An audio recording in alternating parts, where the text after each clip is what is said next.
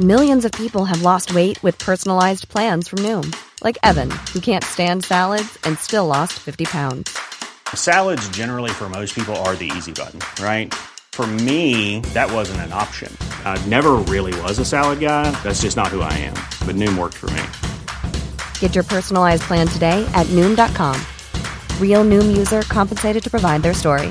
In four weeks, the typical Noom user can expect to lose one to two pounds per week. Individual results may vary. Hiring for your small business? If you're not looking for professionals on LinkedIn, you're looking in the wrong place. That's like looking for your car keys in a fish tank.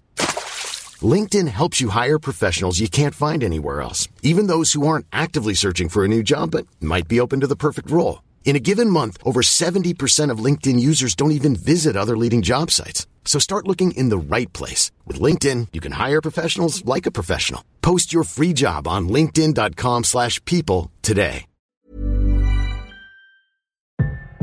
Have you ever just thought to yourself, why me? Why is life so unfair? What do other people see?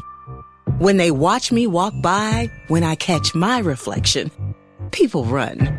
Like I have a contagious infection. But it's not my mental health.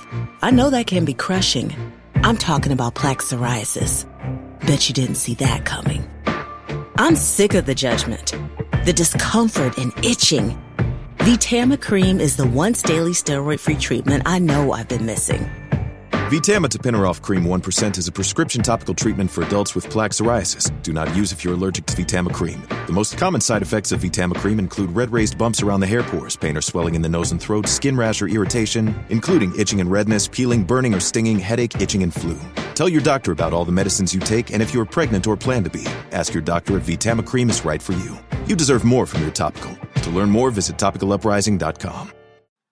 Salute e salve e benvenuti di nuovo a una puntata stra- straordinaria, speciale di Storia d'Italia. Questa volta andremo su Storia d'Italia Extra e anche su YouTube, Marco.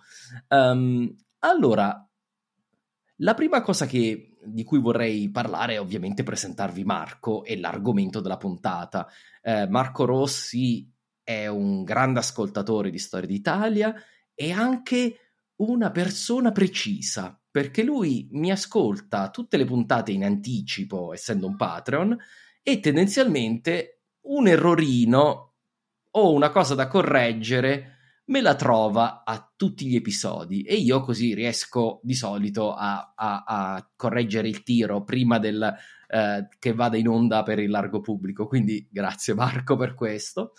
Eh, Marco è un grande appassionato di libri in generale Uh, e uh, ha anche realizzato un Marco lo dico io poi magari ce ne parlerai meglio tu. Ha realizzato un sito thefirstforme.com per recensire libri. Tra l'altro ci sono delle recensioni sono come dire non dico poche ma buone perché non sono pochissime però sono ce ne sono diverse però non, non è un sito non è TripAdvisor però quelle che ci sono sono ben, eh, ben fatte. Quello credo sia la, la, la, eh, la differenza no? il, che, che, che, ha il, uh, tua, il tuo lavoro.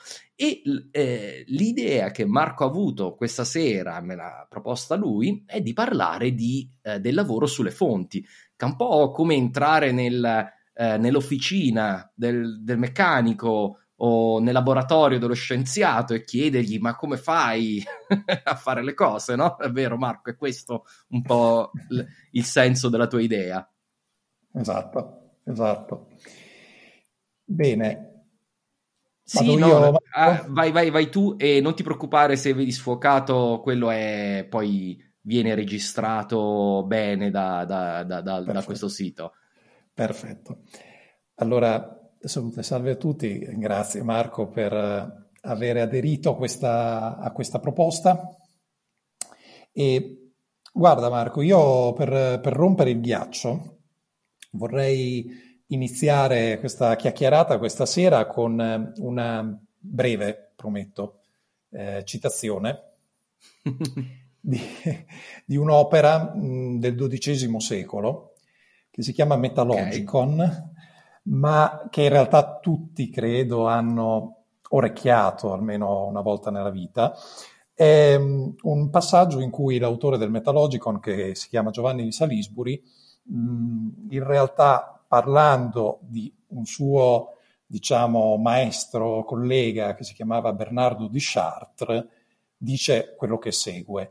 Eh, dicebat Bernardus, cioè Bernardo sosteneva che noi siamo come nani sulle spalle dei giganti, sì, certo.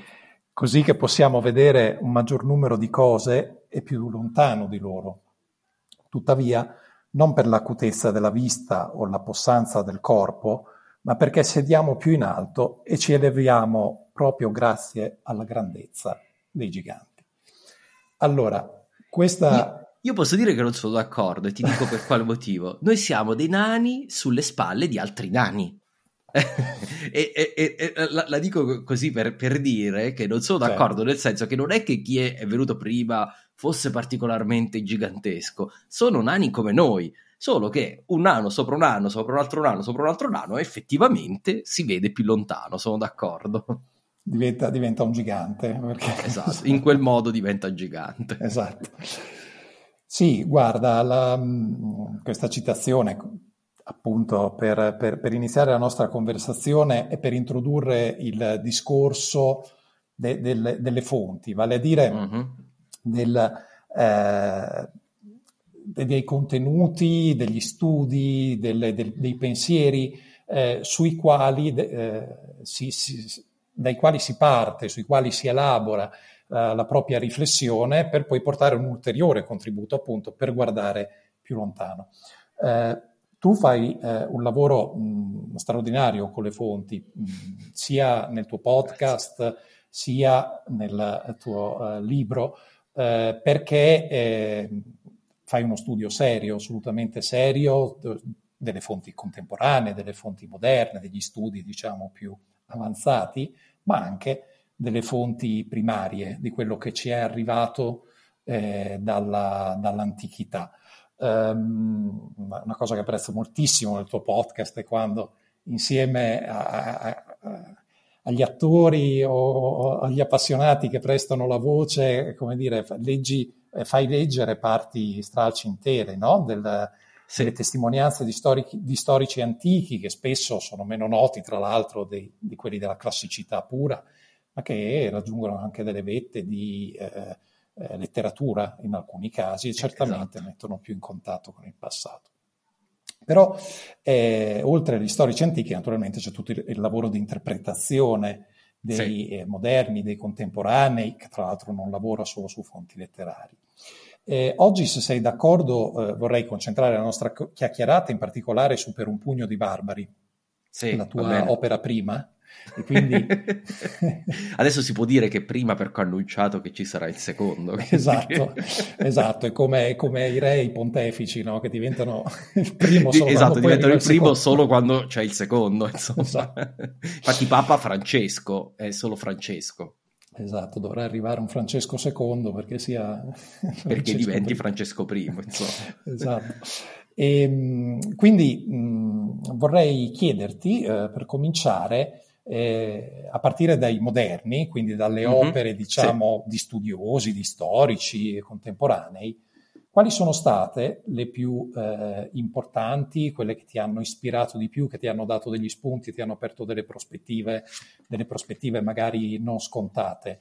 Naturalmente una selezione perché sono più di quattro pagine fitte di bibliografia, più la sitografia, più i podcast, dei quali magari parliamo dopo. E, e me l'ha pure tagliato l'editore, lo vogliamo dire che l'ha tagliato l'editore, perché ci sono alcune fonti che sono solo nelle note, però non sono riportate nella bibliografia perché non le voleva mettere due volte. Però eh, diciamo, quindi il... Um, sì, allora, ci sono, le ho anche nominate nella bibliografia, ho eh, diciamo, ho pensato fosse un lavoro eh, che aiutava il lettore curioso a dire qu- quali nella... E questo non lo trovo spesso e secondo me è un peccato. Diciamo, dire quale tra le o- eh, tante eh, opere che ho letto erano quelle più importanti. Quindi se uno vuole approfondire dov'è, eh, ho, ho, gettato un po' la luce su quelle che secondo me erano le, le opere più importanti.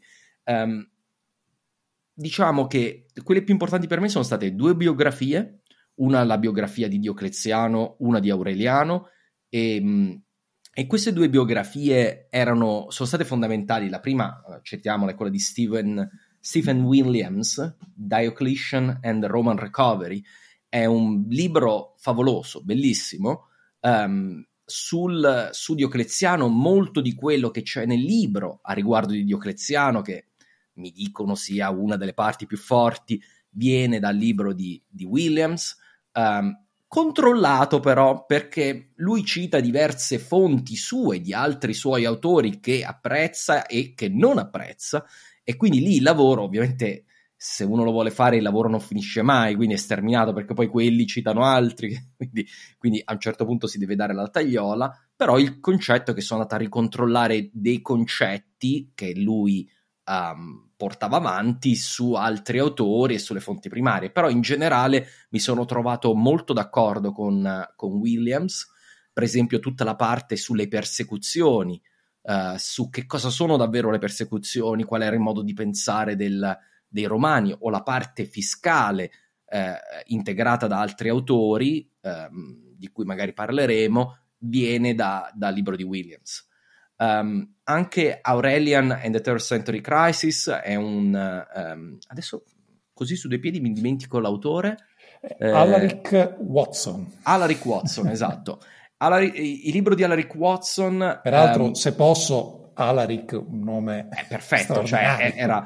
Ma diciamo, speriamo che vada anche dopo il terzo secolo si specializzi anche sul quinto. Vabbè, il secolo suo saprà già tutto. Su, su, fine quarto, inizio quinto, mettiamola così. Ehm, e, e, quindi ehm, sì, eh, il libro di, diciamo, quello di Williams ci sono più concetti, a mio avviso, ci sono tanti concetti ed è anche scritto bene. E questa è una cosa che io apprezzo.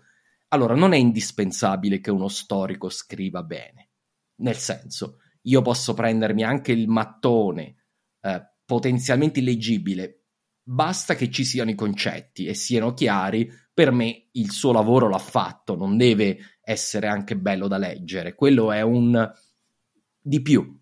Certo. Però la cosa bella del libro di Williams è che è anche scritto bene e questo è quello, eh, diciamo, lo rende magari anche più piacevole da leggere. Ahimè, temo non sia tradotto in italiano ehm, eh, non ho controllato perché eh, tendenzialmente cerco di leggere, se è in inglese cerco di leggerlo sempre eh, nella lingua originale. Um, e, il libro di, di, Aureliano, su Aureliano di Watson sicuramente non è tradotto e trovo che sia veramente un peccato che abbiamo dei libri, delle monografie scritte bene, non altrettanto bene di Williams, ma comunque è un buon libro scritto bene, avvincente da questo punto di vista, sono una figura avvincente che non è tradotto e non è che ci siano grandi eh, libri su Aureliano in italiano, es- cioè proprio non ci sono. E questa è una cosa, l'altra cosa che mi ha stupito par- sul terzo secolo è trovare quanto poco, quanto poco in realtà c'è di, sì. di, di libri uh, disponibili, insomma, con acquistabili ma anche trovabili online, insomma. Certo. Uh, il... Mm, Questo, Marco, in particolare è relativamente alla produzione italiana o ti sembra un, dire, un trend che in realtà esiste anche sulla produzione anglosassone, che ovviamente è più ampia in generale, sì, quindi sì, qualcosa sì. si trova?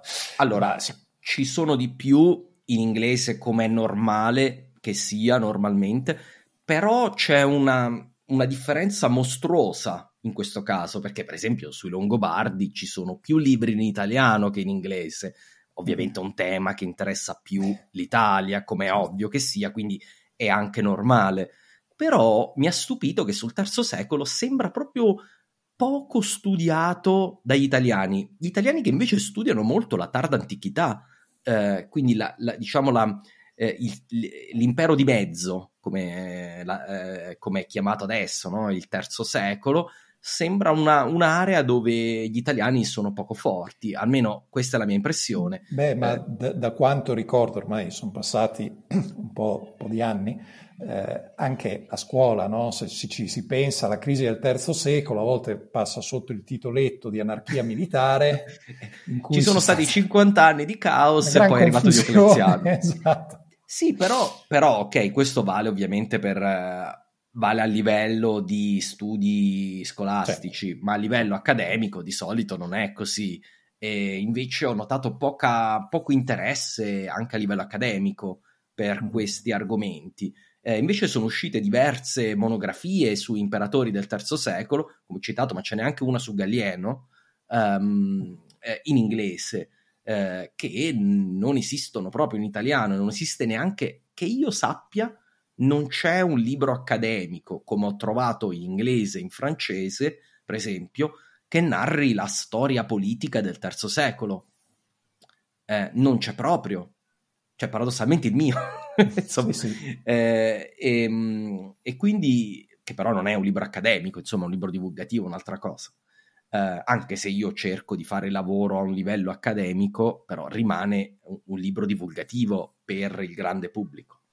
Um, il, ecco, e questa è l'altra grande importante parte delle fonti secondarie, diciamo, più importanti, è stata quella delle, dei libri indispensabili per dare lo scheletro del, della narrazione, sono quelli che narrano la storia politica del, um, dell'impero attraverso il terzo secolo. E quindi lì abbiamo due titoli importanti come eh, L'Empire romain du XIIIe siècle, Histoire politique, di Cristol, che è eh, un ottimo libro perché è specializzato in, um, in, storia politica. Quindi lui non ti narrerà niente sugli usi, i costumi, la filosofia, le, uh, tutte cose importantissime, interessantissime, ma se uno deve avere ben in chiara la se- consecutio temporum certo. proprio dei, dei, degli eventi deve avere questa struttura perché molti scrittori, molti storici scrivono libri di storia non in ordine cronologico ma per temi, per tematiche saltando di avanti, poi indietro, poi riavanti, poi riindietro e diventa difficile eh, perché loro ce l'hanno ben chiara in testa, ci lavorano da una vita chi li legge ci lavora da una vita, quindi... Sono già si... allo step successivo. Esatto, no? non si preoccupano cioè loro danno per scontato che tu già la sai tutta la storia in ordine cronologico esattamente. Eh, anche se a volte fanno anche errori loro, se possiamo dirlo. Però nessuno è perfetto. Nessuno è perfetto, li ho trovati in tutti i libri, ho trovato almeno un errore di una eh, data, li ho trovato penso in tutti i libri. Però dico, il, diciamo, quel, l'avere questo libro Beh, l'altro è quello di Pat Southern, sempre sulla storia del terzo secolo. Eh, questi due libri assieme, perché era importante avere anche due punti di vista, oltre ai punti di vista poi di tutti gli altri, eh, per, certo. per, per creare il tessuto su cui costruire il libro, il tessuto di eventi. Detto così, però, se fosse stato solo questo, cioè biografie e eh, dei libri di storia politica, sarebbe venuta una cosa molto più povera del prodotto finito, perché questo non basta. Non basta e ci vogliono poi altre fonti, altre, altri argomenti. Eh, per esempio, il libro di Luttwak sulla strategia dell'impero romano, che è anche molto popolare, quindi questo, questo, sicuramente c'è tradotto in italiano. Eh, c'è in italiano in tutte le librerie da sempre, non va mai fuori. Eh, tra l'altro, Lutvak è un personaggio, perché n- non so se, se ancora adesso infe- eh, infesta la televisione italiana, ma negli anni 90, primi 2000 era proprio ovunque. Era, sì. Eh, tu te lo ricorderai sicuramente, sì, Marco. Sì, sicuramente, in, tut- in, tutti i talk show, de- in tutti i talk show TV italiana con e, infatti io quando ho preso io quando l'ho letto la prima volta perché l'ho letto qualche anno fa no, la prima volta e, e ho detto ma, ma, ma, è quel Lutvak cioè per me Lutvak era, era il, il talk shower insomma. E tra l'altro è un libro da prendere comunque con le pinze perché ha ormai quasi 50 anni. Molte delle affermazioni sono datate alcune sono state smentite dall'archeologia però ha fatto molto arrabbiare gli storici e gli archeologi, perché è arrivato questo politologo e gli ha detto, secondo me, ecco una teoria su come i romani pensavano alla strategia militare. E nonostante tutto, io leggo in continuazione le critiche a Luttwak. Ancora oggi ci sono certo. eh, gli autori, ma proprio che hanno scritto l'altro ieri, che contestano Luttwak perché è una guerra continua e spesso le loro argomentazioni le trovo più deboli di quelle di Luttwak, nonostante che non sia d'accordo al 100% con Luttwak, certo. non so se mi sono spiegato. Insomma. Guarda, comunque di Luttwak è l'unico libro della tua bibliografia che anch'io ho letto in passato e devo dire, ovviamente non ho le competenze eh, tue per valutarne la, la dire, eh, precisione storica, però obiettivamente una cosa impressionante di quel suo libro, come di alcune altre delle sue opere migliori, è il fatto che è, è brillante, cioè è veramente una, un ingegno brillante. È un ingegno brillante, si legge bene, insomma. Ed è chiaro, cioè alla fine lo leggi e ti rimangono in testa i concetti, no? Cioè lui ti dice le tre fasi, c'è la difesa avanzata, poi c'è quella di sbarramento, poi questa collassa, ti ricordi pure perché, e fanno la difesa in profondità, che è una schematizzazione, sì. però è logica, funziona, è ben raccontata e e ne esci con l'impressione di aver capito qualcosa. Eh, esatto. Poi gli storici odiano i libri scritti in quel modo. Perché li odiano? Perché odiano gli, gli, i libri tendenzialmente con troppe certezze. Certo. Cioè, lo storico vuole che si metta probabilmente tan- cento volte, non siamo sicuri, però forse così, eccetera. E quindi questa è la prima cosa. La seconda cosa è che a nessuno piace eh, l'invasione di campo, quindi io credo che molti si siano Chiaro. un po' risentiti di questa cosa dell'invasione di campo del, eh, dell'esterno, perché Luttwak è un politologo, un esperto di strategia eh, militare, eccetera, e però con, con la capacità, la conoscenza di conoscere l'esercito e come funziona la strategia, ha messo insieme delle cose che magari un archeologo che non ha mai tenuto un fucile in mano, ma non solo il fucile, perché magari neanche Luttwak magari ha tenuto un fucile in mano, ma non è mai entrato in uno stato maggiore a ragionare di strategia, magari lui non riesce a mettere assieme i, i puntini certo. e fare un, un quadro comune. Ripeto, ci sono delle cose negli ultimi decenni che hanno smentito diverse ricostruzioni di Luttwak, quindi se andate a leggervi il libro ve lo consiglio, però prendetelo con pinze, perché alcune cose sono state smentite, ma la, la ricostruzione di base e il concetto di base lo ritrovate anche nel mio libro, non a caso, perché a mio avviso non è stata del tutto smentita. Eh, guarda, eh, secondo me tu sei un, un po' un Lutvak della storia eh, per certi aspetti sicuramente, anzi sei ancora più addentro alla storia, ma in particolare sul tema economico, nel senso, ehm, spesso chi ha una formazione, eh, diciamo, più umanistica magari non ha una formazione di base economica, ma ovviamente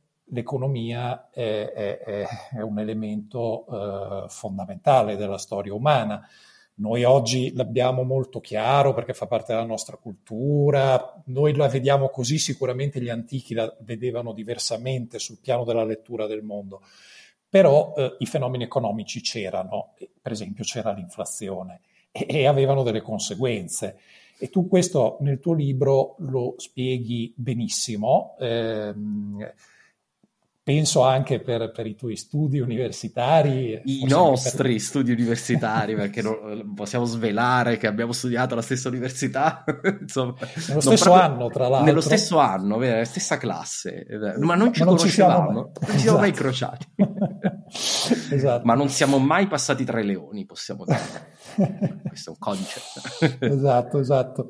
No, mai, mai insieme, ecco, poi insomma eh, per, per, tanto, per, tanti anni non siamo mai passati tra i leoni e poi ci siamo passati dopo, esatto, diciamo, una dopo certa, la laurea. esatto. un certo evento, diciamo, ma separatamente perché non ci esatto. conoscevamo. E, ehm, la tua formazione economica e questo si vede molto nel podcast e moltissimo nel libro, nel quale dedichi tantissima attenzione sicuramente a uno dei grandi fenomeni del eh, terzo secolo, vale, vale, a dire la devastante inflazione che colpì, eh, che colpì l'impero e ebbe eh, sicuramente delle conseguenze enormi sulla, sì. sulla, società dell'epoca. Ecco, io immagino che, eh, come dire, nel panorama degli storici, che già sul terzo secolo, dicevi, non è popolatissimo, gli storici che hanno fatto storia economica sulla crisi eh, del terzo secolo, eh, come dire, non siano nell'ordine dei milioni. Ecco. Allora, c'è una categoria che effettivamente studia l'antichità da un punto di vista economico e sono i cosiddetti numismatici. Anche lì non tutti, non tutti hanno una formazione economica e si vede leggendo un paper, un libro di un numismatico. Uh, nel mio caso, uh, fonte, una delle fonti principali è stato uh, Gilles Bransburg, che è uh, un, uno storico che io ho contattato direttamente. Lui dirige l'Istituto Americano di Numismatica, quindi non è proprio l'ultimo fesso. E io gli ho scritto, gli ho detto, guardi, io ho, ho letto due suoi paper, li trovo molto interessanti, ho qualche domanda perché c'è qualcosa che non ho capito, perché se un libro di uno storico politico è difficile, il libro di un numismatico siamo a, a dei livelli proprio eh, veramente, vera, possono essere veramente complessi, anche perché usano anche terminologie tecniche che sono, uh, non certo. sono alla portata di tutti. E allora io ho, ho fatto una, un paio di telefonate, Gil è stato gentilissimo e mi ha anche mandato dell'altro materiale suo e non suo per studiare l'argomento. La cosa interessante è che non sono d'accordo con lui su tutto, quindi non ho messo, non è quel, se voi pensate che quello che c'è scritto, ah, quello è Brown, no, perché se andate a, a, leggere i suoi paper ci sono delle cose che non combaciano esattamente. Se non sbaglio l'ho anche detto da qualche parte, vabbè, forse in qualche nota. E, ehm, e il, però ecco, lì c'è secondo me la conoscenza un pochino più dei meccanismi economici, numismatici. Eh, il problema è che i numismatici e gli storici, a quello che ho visto, siccome parlano lingue molto diverse, non si parlano molto. ecco, eh, e quindi, quindi è stato molto bello poter mettere in un libro di divulgazione sia la parte eh, economica, utilizzando poi, come hai detto tu, un po' le mie conoscenze di base, ma mettendo anche il lavoro molto approfondito fatto dai numismatici, cioè quello che tutti i dati che voi ritrovate nel libro non me li sono certo inventato io, sono, vengono dal lavoro di numismatici, la ricostruzione dell'editto dei prezzi, dell'editto della moneta, lì sono dei numismatici, sono messi, eh, soprattutto numismatici ho notato perché, di nuovo, quando ho letto delle ricostruzioni sull'editto dei prezzi da qualche storico, non erano proprio perfette, mettiamola così. Si capiva che non avevano capito proprio bene come funzionava questa cosa dell'economia. Insomma, eh, invece, invece il numismatico tendenzialmente deve, deve, essere un po' più dentro a questi, a questi argomenti. Grazie Marco. Guarda, faccio, mi permetto un piccolo commento su queste fonti che tu hai citato. Mm-hmm. E, ehm, vale a dire che sono eh, tutte fonti, quelle che hai citato ovviamente, ne hai usate molte altre, ma lo dicevi anche tu, sono fonti straniere, nel senso che sono studi che sono scritti in altre lingue, eh, alcuni di questi non sono proprio disponibili in lingua italiana, eh, quindi eh, non sono neppure tutti originariamente scritti in inglese, tra l'altro. E ehm, secondo me questo è un grande valore eh, nel lavoro che fai anche con il podcast, nel senso che davvero tu hai, lo dici spesso, no? avevi notato che quando hai iniziato non c'era la storia d'Italia in podcast, paradossalmente, e, e, tu la stai facendo e stai facendo, credo, un servizio molto utile a tutti gli appassionati eh, che, che, ti seguono, tra, i quali umilmente io, eh, di eh, davvero mediazione eh, di, di quella che è la produzione più recente, più aggiornata sulla, sulla compre- nostra comprensione della storia e, e, la importi nella cultura italiana, nella quale in realtà ancora è certamente arrivata nell'accademia, ma sui livelli di divulgazione che copri tu eh, arriva ogni tanto con qualche grande divulgatore, ma non in maniera sistematica come, come tu uh, sai fare e stai facendo. E secondo me questo è, tuo, è davvero un tuo, grande, un tuo grande merito. Mi, mi, permetto questo. No, uh, gra- questa... Grazie, Ri- ringrazio, ma basta, basta complimenti. questa lode. L'altra cosa inter- interessante è che i testi che hai citato sono testi, mh, diciamo, recenti. Eh, tra, a parte quello di Luttwak, che come dicevi ormai ha quasi 50 anni, eh, gli altri sono stati scritti intorno alla fine degli anni 90 e all'inizio del, del 2000. Eh, eh, forse Brandsburg, è, essendo ancora in attività, è anche. Sì, no, no, no, ma è bra- bra- questi sono uno addirittura che abbiamo mandato non era ancora uscito. e, e, quindi la, volevo farti questa domanda. Uh, guarda, questa mh, pensavo di fartela un po' dopo, ma secondo me viene bene sì. qui. Um, ci sono, diciamo, nella, nella, storia della storiografia, mm-hmm. ci sono dei mostri sacri, no? Da Gibbon, per mm-hmm. dire Mommsen, insomma, dei, eh, dei, grandissimi autori che hanno segnato, come dire, la, la, la, storia culturale dell'Occidente nella loro lettura della storia di Roma, no? Mm-hmm e tra l'altro eh, anche del periodo di cui ti sei occupato, però sono autori insomma, di sì, secoli. Sì, qualche anno fa, esatto, secoli di, fa. Secoli fa. Secondo, a tuo avviso, come dire, mh, per chi fosse appassionato di storia, ha ancora senso, visto che purtroppo il tempo di tutti noi è sperabilmente lunghissimo, ma non infinito, ha ancora senso leggere queste opere o invece, eh, come dire, conviene cercare di stare più vicini alla frontiera della conoscenza. Eh, qui io devo essere un po' tranchant. Eh, non serve a niente, cioè serve a leggerli come dei romanzi.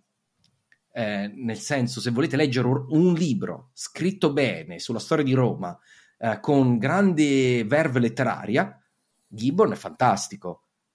Ma non serve a niente, cioè da un punto di vista di, di comprendere la storia non serve assolutamente a niente, perché lui non, ma non perché lui, non, di nuovo ritorniamo ai nani sui nani, è un, un altro nano, Beh, magari forse, un forse un po' più di un nano, diciamo. Ma un po' più di un nano. Ma, per il realtà... ruolo che si è trovato a svolgere, diciamo. sì, sì, sicuramente, ma perché scrive bene, ha fatto un'ottima ricerca per i suoi tempi, certo. ma, ma ma non è, no, cioè nel senso, sono cose antiquatissime eh, perché mancano i dati, i dati su quelli che sono andati ad analizzarsi le monete eh, e vedere la loro composizione, i dati archeologici, praticamente non c'era l'archeologia, eh, cioè i dati archeologici, i libri scritti, io ho questo libro qui di Guy Halsall che eh, ho letto adesso e eh, e fra l'altro l'ho, l'ho, messo su Twitter e lui mi ha scritto perché l'ha visto.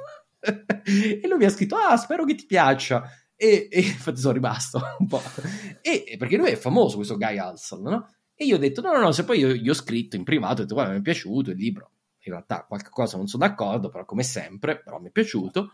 E, e lui mi fa: eh, però è, è, antiquato in effetti perché ci sono tante cose che oramai non sono più valide. È stato scritto nel 2005 cioè, un accademico del 2022 ti dice che il suo libro del 2005 è antiquato.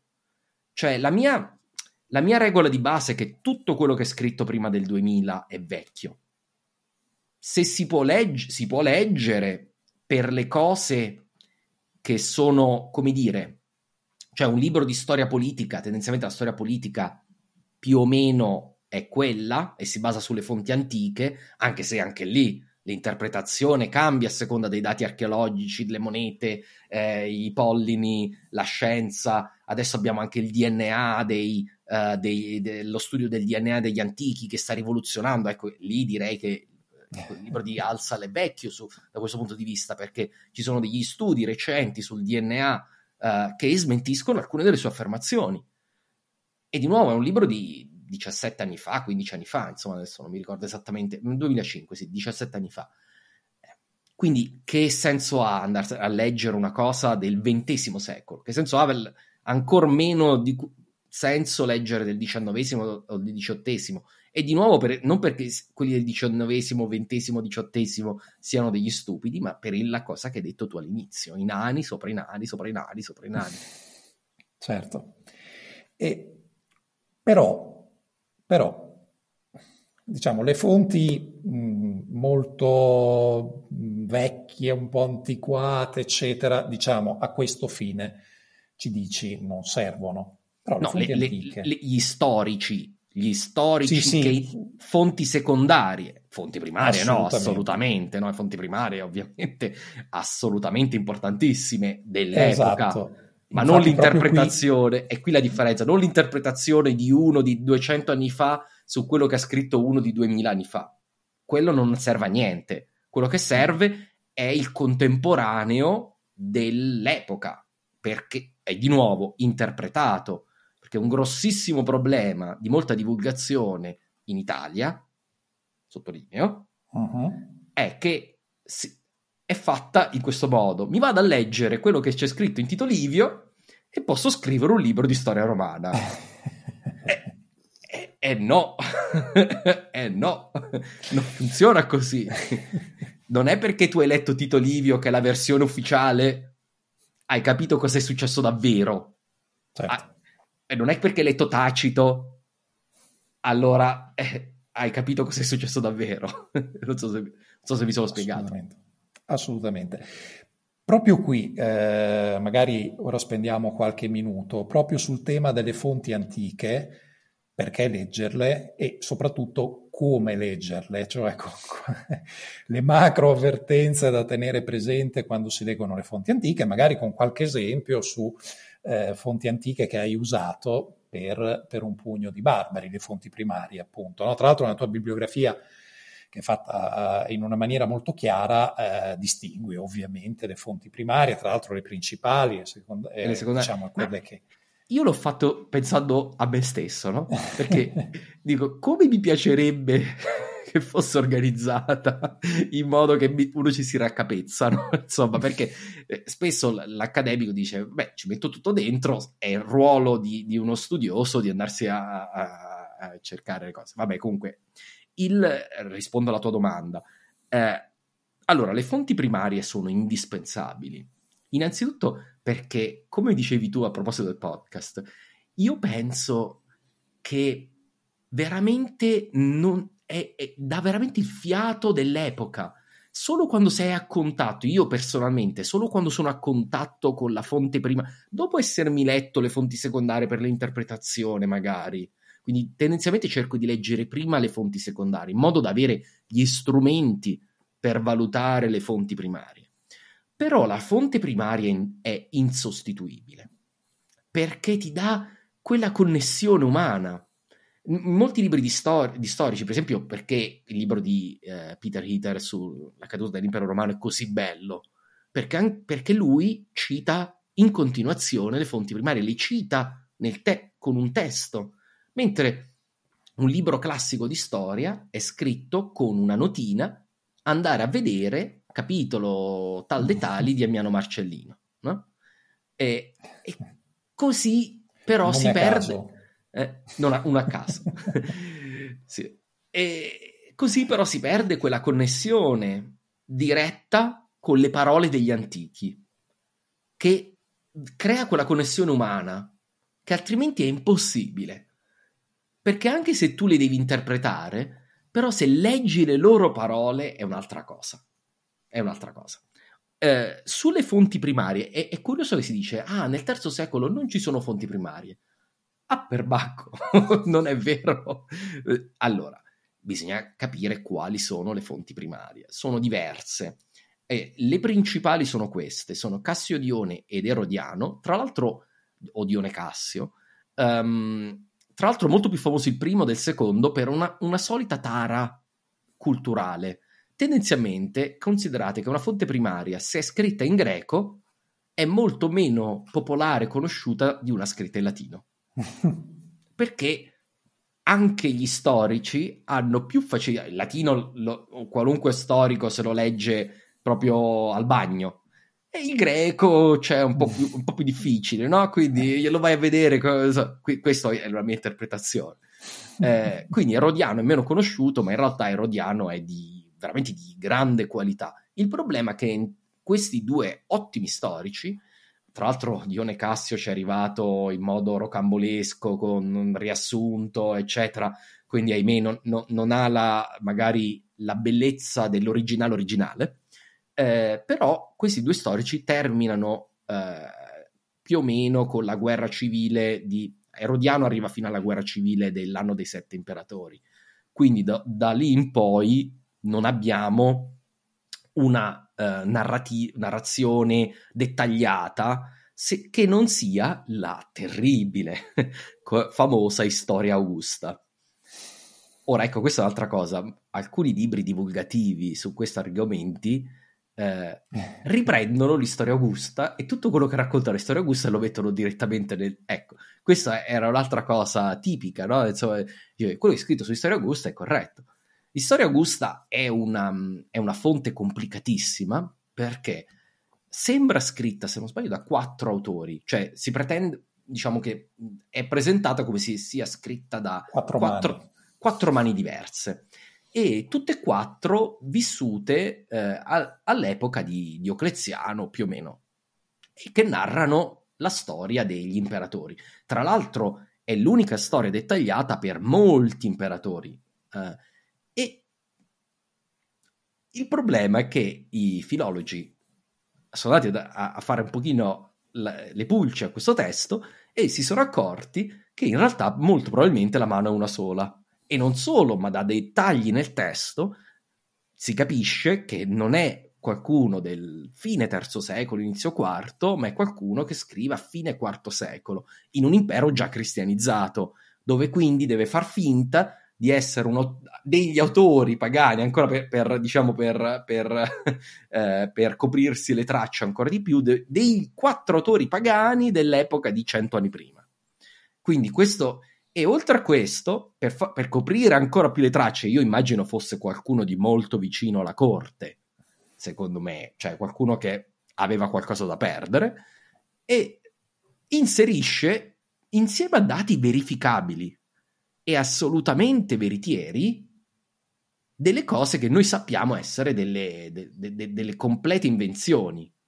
Alcune si pensava fossero invenzioni, poi si è scoperto che magari non lo sono, però qualcuno è certo, ci sono diverse che è certo o con ragionevole certezza che sono delle fabbricazioni. Quindi è un testo complicatissimo da gestire, per quello dico studiare le, le fonti secondarie, perché questo, se uno dice, vabbè, mi, mi compro, mi leggo l'Historia Augusta per capire la storia de, dell'impero romano, è, è un testo da maneggiare proprio con le pinze, con estrema cura, insomma da questo punto di vista. Uh, sì. E questo tra l'altro, come dire, è interessante perché in, questa, diciamo, in questi tempi, no, nell'attualità, nel dibattito pubblico, c'è tanto il tema delle fake news, delle fabbriche. Ah, ci sono sempre state. cioè il legno storto dell'umanità è sempre quello, poi cambiano quello. i media, ma alla fine esatto. la manipolazione della, della, de, de, della, storia, della realtà, della, a fini di, di interesse di parte, di propaganda, eccetera, è un qualcosa che non nasce di certo con Facebook. Esatto, no, no, no, sicuramente, certo, è diverso il meccanismo oggi, ma, ma la, questa tendenza c'è sempre stata. E, e, questo vale anche per le fonti che noi riteniamo ottime, non, non solo per Storia Augusta, perché Tacito ci racconta solo fatterelli, non solo, ma soprattutto fatterelli della, della casa regnante eh, e diciamo si dimentica non tutto il resto, ma buona parte del resto e anche quello della casa regnante probabilmente li ha anche molto molto esagerati, insomma, quindi per dire per dire comunque un mostro sacro, eh? non stiamo parlando dell'ultimo Anche storico. un grande artista, tra l'altro, no? nella, nella, scrittura. Per, per carità, assolutamente, no? Però, come tutte le fonti... Ma un senatore è un senatore, ognuno, hanno ognuno le sue tare culturali. Ora, paradossalmente, ci sono altre fonti primarie molto meno conosciute, ehm, dove, che io ho usato molto, tipo il breviario di Eutropio, eh, che 4-5 righe narra ogni singolo imperatore. Spesso su alcuni imperatori il breviario di Eutropio, di Eutropio è, è, è la fonte come dire, più chiara sui fatti, tipo Probo. e o, o, insomma abbiamo, abbiamo, veramente pochissimo un punto tre, interrogativo tre, Treboniano Gallo eccetera insomma eh, poi gli storici ricostruiscono quello che è avvenuto anche in base alla numismatica, perché grazie a Dio la numismatica è favolosa, perché di nuovo il lavoro incredibile dei numismatici è che loro ricostruiscono la, la sequenza temporale delle missioni, le mettono a paragone di tutto il mettono tutto a sistema e in base alle missioni si può seguire qual è la propaganda ufficiale del, del, dello Stato perché le monete sono i mass media del, de, de, de, dell'impero romano. Eh, è il modo più semplice, pur con tutta la, la sua difficoltà, per comunicare rapidamente un messaggio alle persone più importanti, tipo ai soldati, perché la paga ogni anno va, va data la paga, gli dai una, un sacco di monete con scritto qualcosa, gli stai mandando un messaggio. Quindi questa è una poi ne parleremo, sono altre fo- tipologie di fonti. Sì, sì, sì. Um, ma poi ci sono tante altre fonti, per esempio sul Diocleziano, eh, qui ho un bel libro che è un'altra, un'alt- un'altra fonte secondaria ma primaria, eh, si chiama Diocletian and the Tetrarchy di Roger Rees. Questo è un libro di um, diciamo di fonti. Questi sono libri fantastici che ho notato fanno gli americani soprattutto e, e apprezzo tantissimo, perché cosa c'è qui? C'è una breve spiegazione di Diocleziano all'inizio, che comunque è stata utile eh, da integrare, anche perché ha, ha, punti di vista diversi da Williams spesso, eh? ma poi la cosa bella è che lui ha raccolto tutte le fonti primarie disponibili su Diocleziano, mettendo di ogni fonte primaria solo i passaggi relativi a Diocleziano. Diocleziano ma le lettere, anche le lettere, per esempio ci sono de- in questo libro ci sono i papiri di uh, Panoplis Papiri, che sono i papiri del, uh, de- di, che, che, ho citato nel testo, sono i papiri egiziani, dove abbiamo fra l'altro un'email, ne- nel libro c'è un'email di un, uh, di, un, di un burocrate arrabbiato con un altro burocrate che scrive al capo dicendogli questo qui non fa quello che io ho detto, deve essere punito, altrimenti... Proprio è, è, è l'email in copia conoscenza. è proprio... E, e, e, lì è lì la, la, la cosa favolosa della lettura dell'originale. È, è, è, insostituibile per sentire proprio il vissuto quotidiano delle persone. E questo è una, un, una cosa che trovo è rara, c'è in qualche, in qualche caso l'ho trovato, ma penso sia la frontiera dello storico del futuro, perché mettere tutto, tutte le fonti primarie su un argomento in un posto solo è, po', un po mi ha semplificato la vita con i big data, no? fai il data lake con tutti i laghi, con tutti i dati, scusami, esatto, e esatto. poi da lì provi a girare degli algoritmi per tirare fuori qualcosa e che, trovare dei pattern, trovare... Esatto, ma, e questo ci ha, messo pure, qual- ci ha messo pure qualcosa del, sull'archeologia poi, ma ecco io per esempio ho citato il martirio di Santa Crispina pure nel libro, l'ho letto originariamente, la versione prima in inglese, l'ho letta, poi sono andato a, a, a controllare eh, chi, l'originale dove, dove, era, insomma, però l'ho letta qui in questo libro, di nuovo per, per spiegare un po' come funziona anche la ricerca, no? di andare eh, avere un posto dove andare a cercare tante cose è molto utile. Certo. Sì, queste fonti antiche che chiaramente diciamo, sono per noi sostanzialmente contemporanee, in realtà alcune volte, lo dicevi, possono essere di 100, 200 anni posteriori. Ma eh, sono... Cambia tanto, cambia tanto. Certo. Se la maggior parte di questi sono contemporanei, però tipo Eutropio scrive nel IV secolo, eh, certo. eh, anche le storie Augusta nel IV secolo, poi c'è tipo Lattanzio um, ed Eusebio, che sono i, i principali autori eh, ufficiali del tempo di Costantino, che devono scrivere peste e corna della tetrarchia, e quindi eh, scrivono peste e corna della tetrarchia, quindi in base alla loro interpretazione, di nuovo possiamo sapere tante cose su, sulla tetrarchia e sul periodo tetrarchico. Per esempio, Lattanzio dice che Diocleziano è terribile, terribile, terribile, e per esempio l- eh, eh, io vivo qui a Nicomedia e non si può andare in giro per il rumore che c'è di tutti i lavori che sta facendo Diocleziano per abbellire la città. E allora tu, allora tu, capisci, ok, Lattanzio, ho capito che ti devi solo lamentare per lamentarti. Insomma. Sì, però diciamo che le critiche molto partigiane che di nuovo ogni tanto si leggono uh, sui social purtroppo nella polemica politica proprio per segnare il punticino. Esatto, per segnare facile. il punticino. Stai facendo questa cosa meravigliosa, però a me dà fastidio questo dettaglio qui. sì, sì, assolutamente. Ma guarda, mh, a proposito, mh, per esempio, della, di quello che citavi è stato fatto su Diocleziano, una cosa che mi colpisce è che sia possibile farlo, cioè comunque su Diocleziano, che è un gigante della storia, no? è possibile eh, raccogliere comunque in un'unica opera tutto quello che parla di Diocleziano, che se ci pensiamo questa è una cosa che per esempio il professor Barbero dice spesso, no? Cioè noi in sì. realtà del passato, non sappiamo del niente. passato diciamo la classicità e poi l'alto medioevo soprattutto, poi le fonti cominciano a esplodere, ma sappiamo pochissimo. Eh. Cioè, di un gigante come Diocleziano, eh, in sì. un libro ci stanno tutte le fonti che ne e, parlano. Sì, poi ovviamente la cosa interessante di quel lavoro è che lui ha fatto un taglio e cuci, quindi non è che ti mette tutto Lattanzio, ti mette la parte di Lattanzio parla. che parla di Diocleziano, però certo. rimane quello che hai detto, rimane valido. E in, realtà del, noi dell'antichità sappiamo veramente pochissimo. Esatto. E poi il problema dello storico, per esempio, moderno è l'opposto, di avere una mo- mole di dati così colossale che nessuno al mondo può leggere tutto, anche di un argomento minuscolo.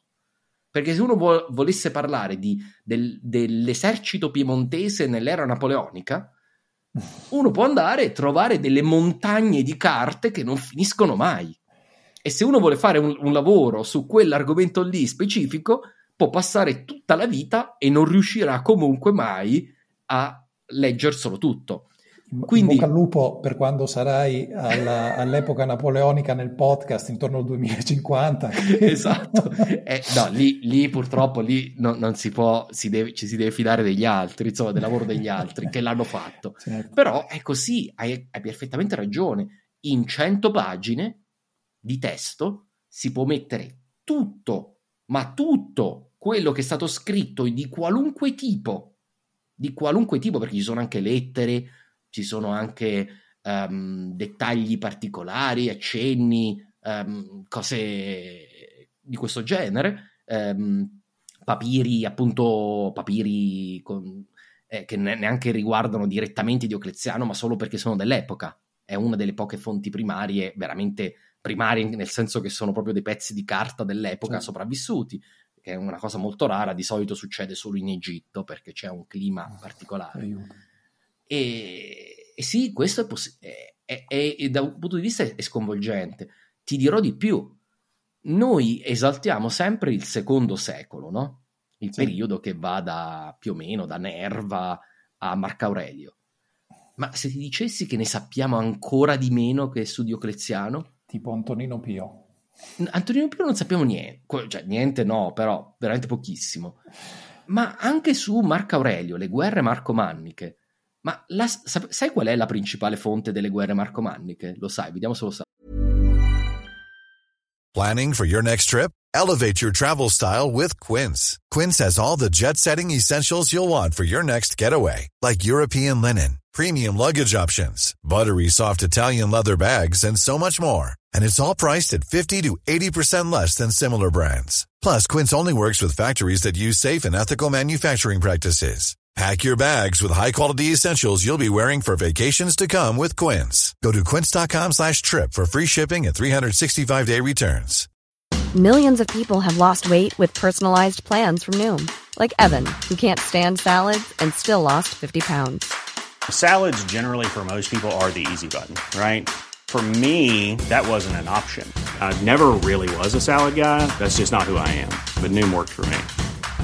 Get your personalized plan today at noom.com. Real noom user compensated to provide their story. In four weeks, the typical noom user can expect to lose one to two pounds per week. Individual results may vary. Indovina no, qual è la principale fonte? È la colonna di Marco Aurelio. Ah. Cioè, Beh, noi non è un'opera scritta. non è un'opera scritta, noi perché abbiamo le immagini, gli storici ricostruiscono quello che è avvenuto, poi qualche cosa si sa, allora fanno 2 più 2, ma quella è la principale fonte sulle guerre marcomanniche.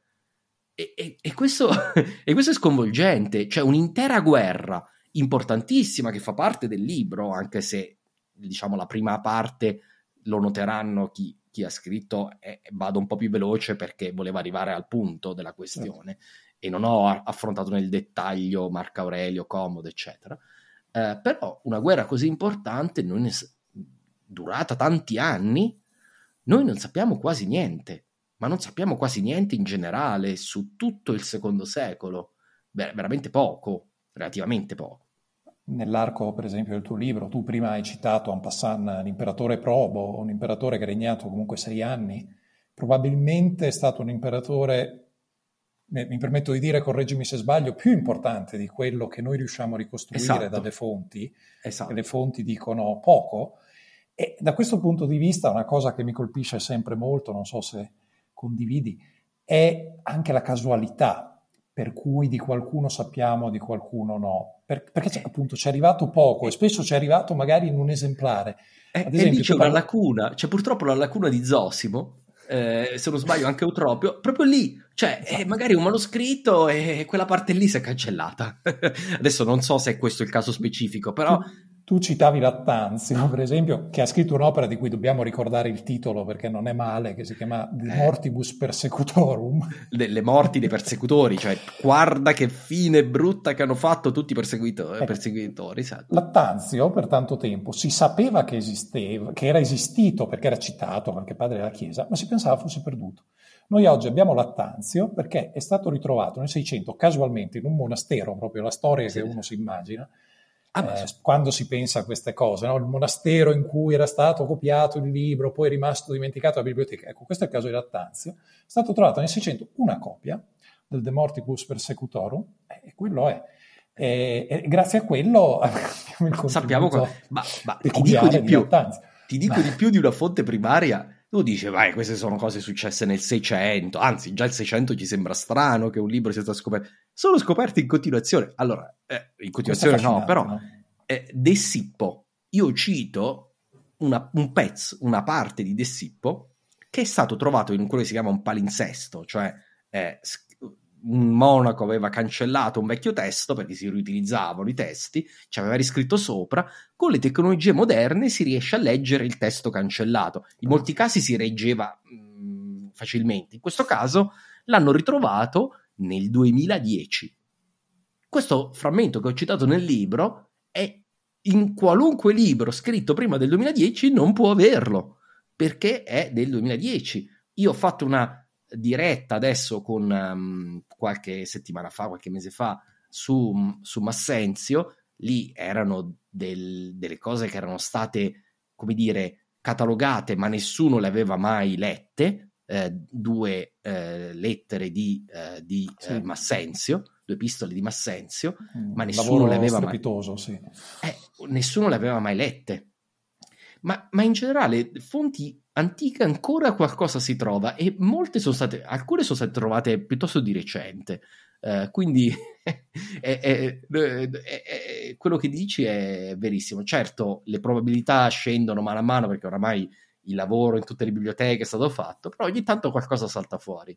Però sai, magari anche per esempio la biblioteca bruciata, con busta, che è stata trovata presso Pompei, ovviamente di un'epoca antecedente rispetto alla sì. nostra. Oggi non sappiamo leggere quei, eh, credo sì, fossero i... papiri in quel caso, esatto. ma eh, magari eh, la tecnologia sta avanzando in quella direzione, si riuscirà in futuro a, sì, almeno in parte, sì. a, a decrittare cosa stava scritto. Que- e magari riemergeranno no, delle, dei grandi, eh, delle grandi opere del passato, magari filosofiche, magari sì, poetiche, o, ma anche poesie, cioè, perché poi qualunque cosa, qualunque scritto, però mm, lo diceva proprio pure Barbero, mi sembra, cioè qualunque scritto va benissimo perché serve a comporre quel mosaico, non è che uno deve avere per forza, certo ci sono, ahimè, de, de, degli autori la cui assenza è veramente triste. Per esempio, io, uno dei casi drammatici per me è Prisco di, di Panio, che è, ha scritto una, probabilmente una storia meravigliosa del V secolo,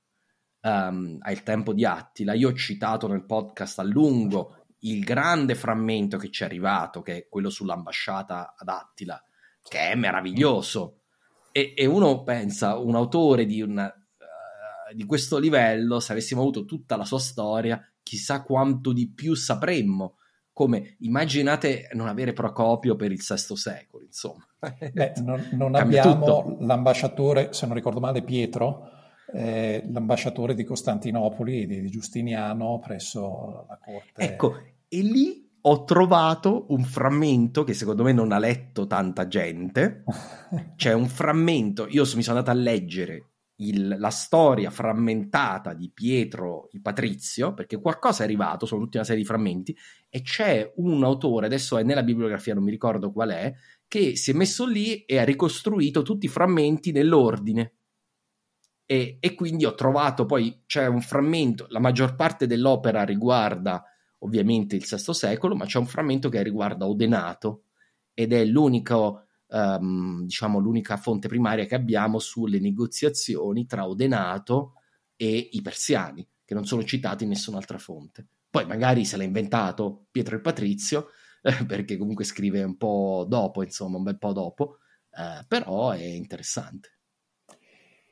Marco, nell'elenco delle tue fonti, una cosa molto interessante, anche molto, diciamo, moderna, segno dei tempi, che ho trovato è che oltre alla classica bibliografia ha inserito anche i podcast che, che comunque ti sono serviti per realizzare questo, questa opera prima e eh, i siti, quindi podcast e sitografia. Um, questo per introdurre eh, diciamo, il tema di altre fonti al di là dei libri che, eh, che hai eh, utilizzato e che servono per fare il lavoro dello storico, dello storico di divulgazione, eh, direi divulgazione scientifica come, come la, pratichi, la, pratichi, tu. Eh, su questo, per esempio, qualche, qualche podcast che, che, consiglieresti, che hai utilizzato, qualche sito eh, sì, sì, che vuoi sì. citare? Beh, allora, è, è, favoloso quello che abbiamo a disposizione oggi. Allora, innanzitutto dico una cosa, che al di là, il sito principale, non, cioè i siti principali sono quelli dove ci sono i paper, perché molto del lavoro fatto per, questo po- per, questo, per i podcast e per il libro eh, deriva da paper che io recupero online. Altrimenti bisognerebbe andare in 100 biblioteche sparse per tutta l'Europa, andarsele a cercare. E non è facile. Eh, uno studioso che fa questo di mestiere e fa solo quello, magari è il tempo, però io non ce l'ho, quindi avere la, dispos- la, la, la possibilità uh, online di andare a prendere paper, cioè io sono andato a prendere dei paper super specializzati, per esempio uno eh, è la fonte principale per la, le percentuali di, um, di, uh, di, di, argento nei denari e negli antoniniani, eh, con tutte le analisi del caso, perché io ho cercato tutte le parti e c'è solo un paper che ho trovato. Poi sicuramente da qualche altra parte ci sarà, ma che io abbia trovato ce n'è solo uno che veramente chiaramente compara tutte le monete per periodo e per anno. E quindi questo, questo per dare un'idea, perché altri magari ti dicono, eh, nel 220 era così e nel 250 era così, ma nel 222, nel 225, nel 228, cioè, capito? È certo. diverso. Quindi questo, e ci sono siti come accademia.edu, eh, io consiglio su Orbis, eccetera.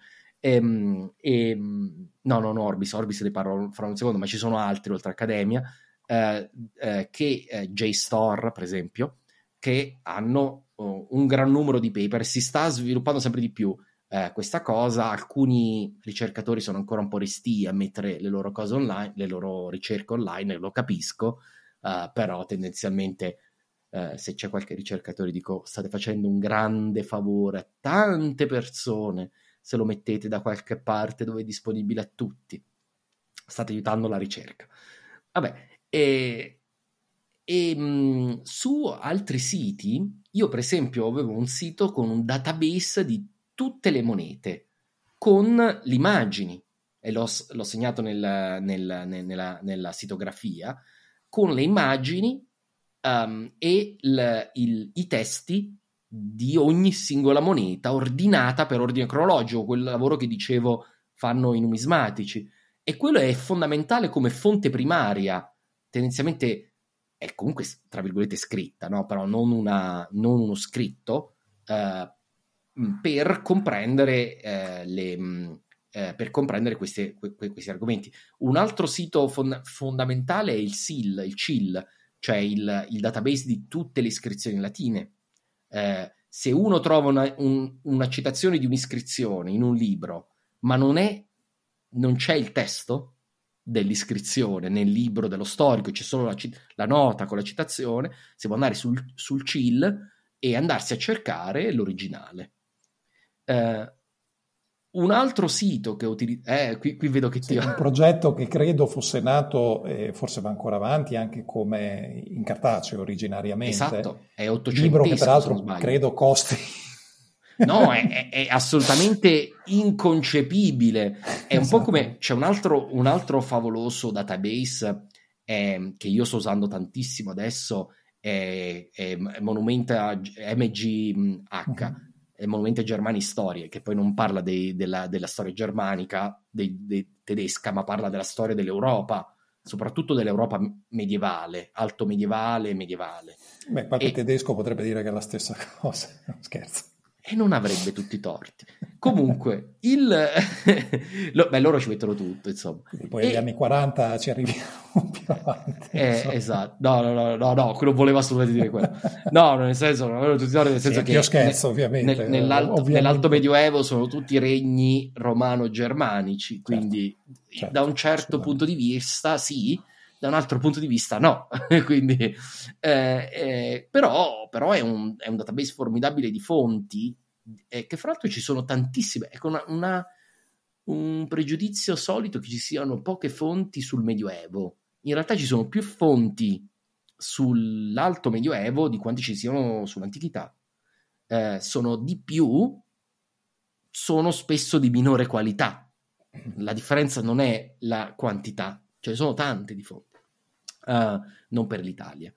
Uh, soprattutto franchi, lettere, ci sono tante lettere, tanti, tan- cioè tante cose che sull'antichità non abbiamo la raccolta delle lettere magari di uomini potenti, eh, tranne qualche raro caso, tipo Simmaco, eccetera, eh, mentre Medioevo ne abbiamo tante. Ok, quindi questo è un altro sito, um, un sito molto bello che mi viene spesso indicato, cioè eh, io più o meno una volta ogni mese, due mesi, qualcuno mi scrive: Ma sai che ho trovato una cosa meravigliosa in questo sito Orbis? E dico: Sì, sì, sì, grazie, per, apprezzo. No? Dico: Innanzitutto è un bel pensiero che qualcuno mi mandi qualcosa per aiutarmi, e lo conosco, ed è un sito meraviglioso che dà il senso delle distanze e io l'ho utilizzato tantissimo perché quando uno deve pensare ma quanto ci vuole davvero per andare da Costantinopoli ad Aquileia? Vai su Orbis, metti la stagione, più o meno non ti sbaglierai più di tanto, mettiamola così. Puoi mettere qualunque posto dell'impero romano con qualunque altro posto. Eh, via nave, via terra, quello che vuoi. Google e... Map, ma durante l'impero romano. Esatto, G- Gmaps dell'impero romano. e quindi, quindi, quindi, questo è molto utile.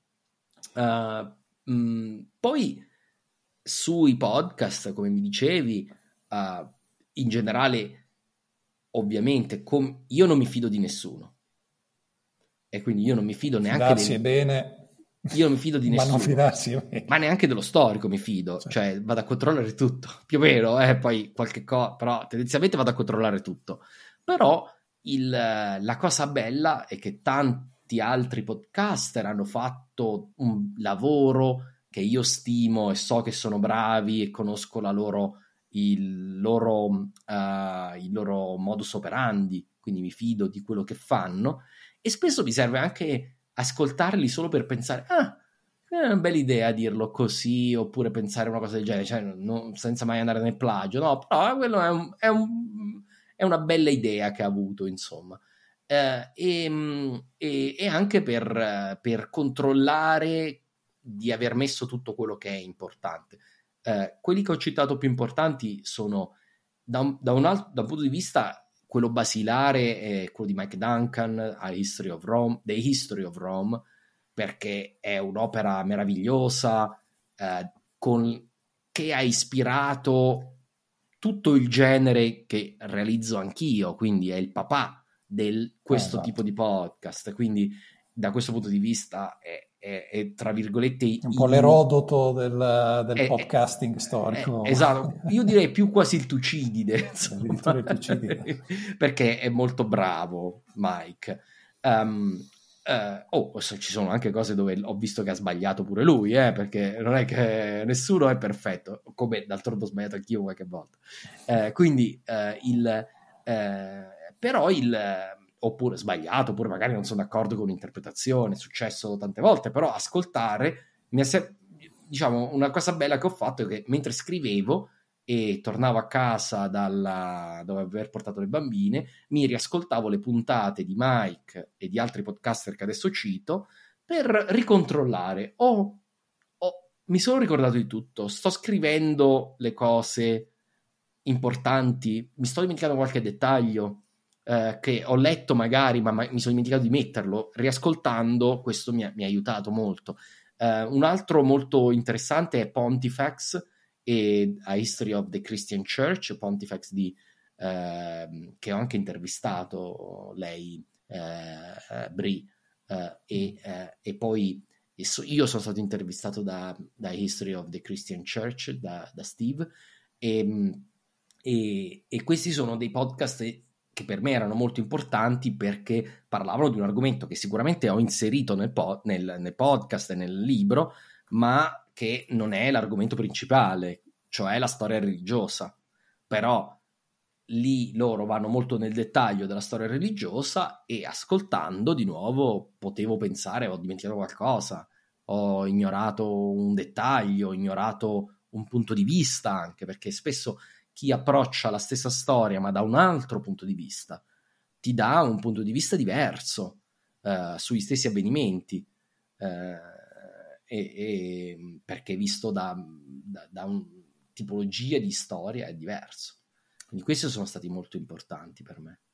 Eh, guarda anche qui una, una piccola chiosa eh, prima parlavamo dei manoscritti no? che eh, come dire sono arri- ne sono arrivati pochi eh, e ovviamente era anche una tecnologia che, che, che, rendeva molto probabile che ne arrivassero pochi, perché esatto. la tecnologia dell'epoca a riprodurre un manoscritto, come dire, eh, per riprodurre un manoscritto richiedeva risorse, tempo, spese enormi. No? Come... Certo.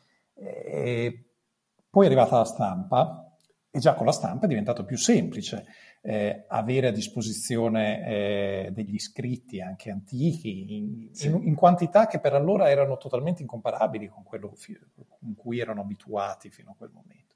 Però anche con la stampa, che è durata, diciamo, nella sua esclusiva sulla, sulla fonte fino a a pochissimi anni fa. All'altro eh, ieri praticamente. Esatto. Come dicevi, per andare a prendere tanti libri, specialmente libri di ricerca, libri di frontiera bisognava viaggiare, andare in biblioteche lontane e po- pochissimi potevano permetterlo, persone che esatto. dire, lo facevano di mestiere e, e loro stesse non potevano, non potevano eh, vedere tutto. Perché... No, perché eh, cioè, una volta che sei andato ad Oxford, poi sei tornato, dici trovi un'altra cosa, ah c'è un altro libro Oxford che è solo lì, che eh, oh, ritorni no. ad Oxford, cioè insomma... Spendo allora... altri 3.000 euro, prendo tre settimane di ferie, sì, eh, assolutamente.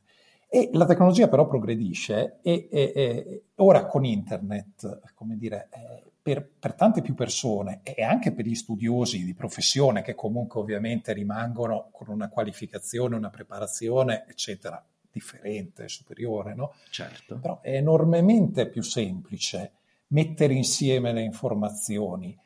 Come dici tu, con un clic ora tantissime cose le puoi trovare.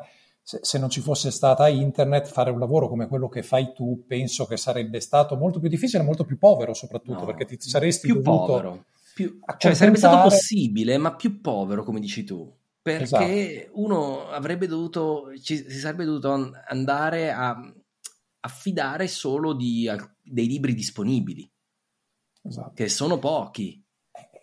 Quindi da questo punto di vista, un po' per vederla in termini economicistici, no? è proprio la tecnologia che aumenta la produttività in una maniera esponenziale e quindi, come dire, in questo caso la produzione storica, il pensiero, la riflessione, la conoscenza. Ed è sicuramente una cosa molto bella no? del nostro, del nostro sì. tempo, che, che, è sì il tempo delle fake news, così come l'invenzione della stampa fu esatto. il tempo delle guerre di religione. Esatto, no, ma hai ragionissimo. Ma è anche il tempo di Wikipedia, cioè... È... Hai ragionissimo su tutte e due, cioè c'è sempre... E le, non ci sarebbero state le guerre di religione se non ci fosse stata la stampa. Cioè, le guerre di religione sono una conseguenza della stampa. Quindi uno può dire, cosa facciamo? Non inventiamo la stampa? Cioè, quante, quante persone sono morte? Quanti stati sono stati messi a soqquadro perché è stata inventata la stampa? Io adesso faccio un, un salto, sì, no? Sì. Eh, logico, no? Però uno potrebbe dire questa cosa.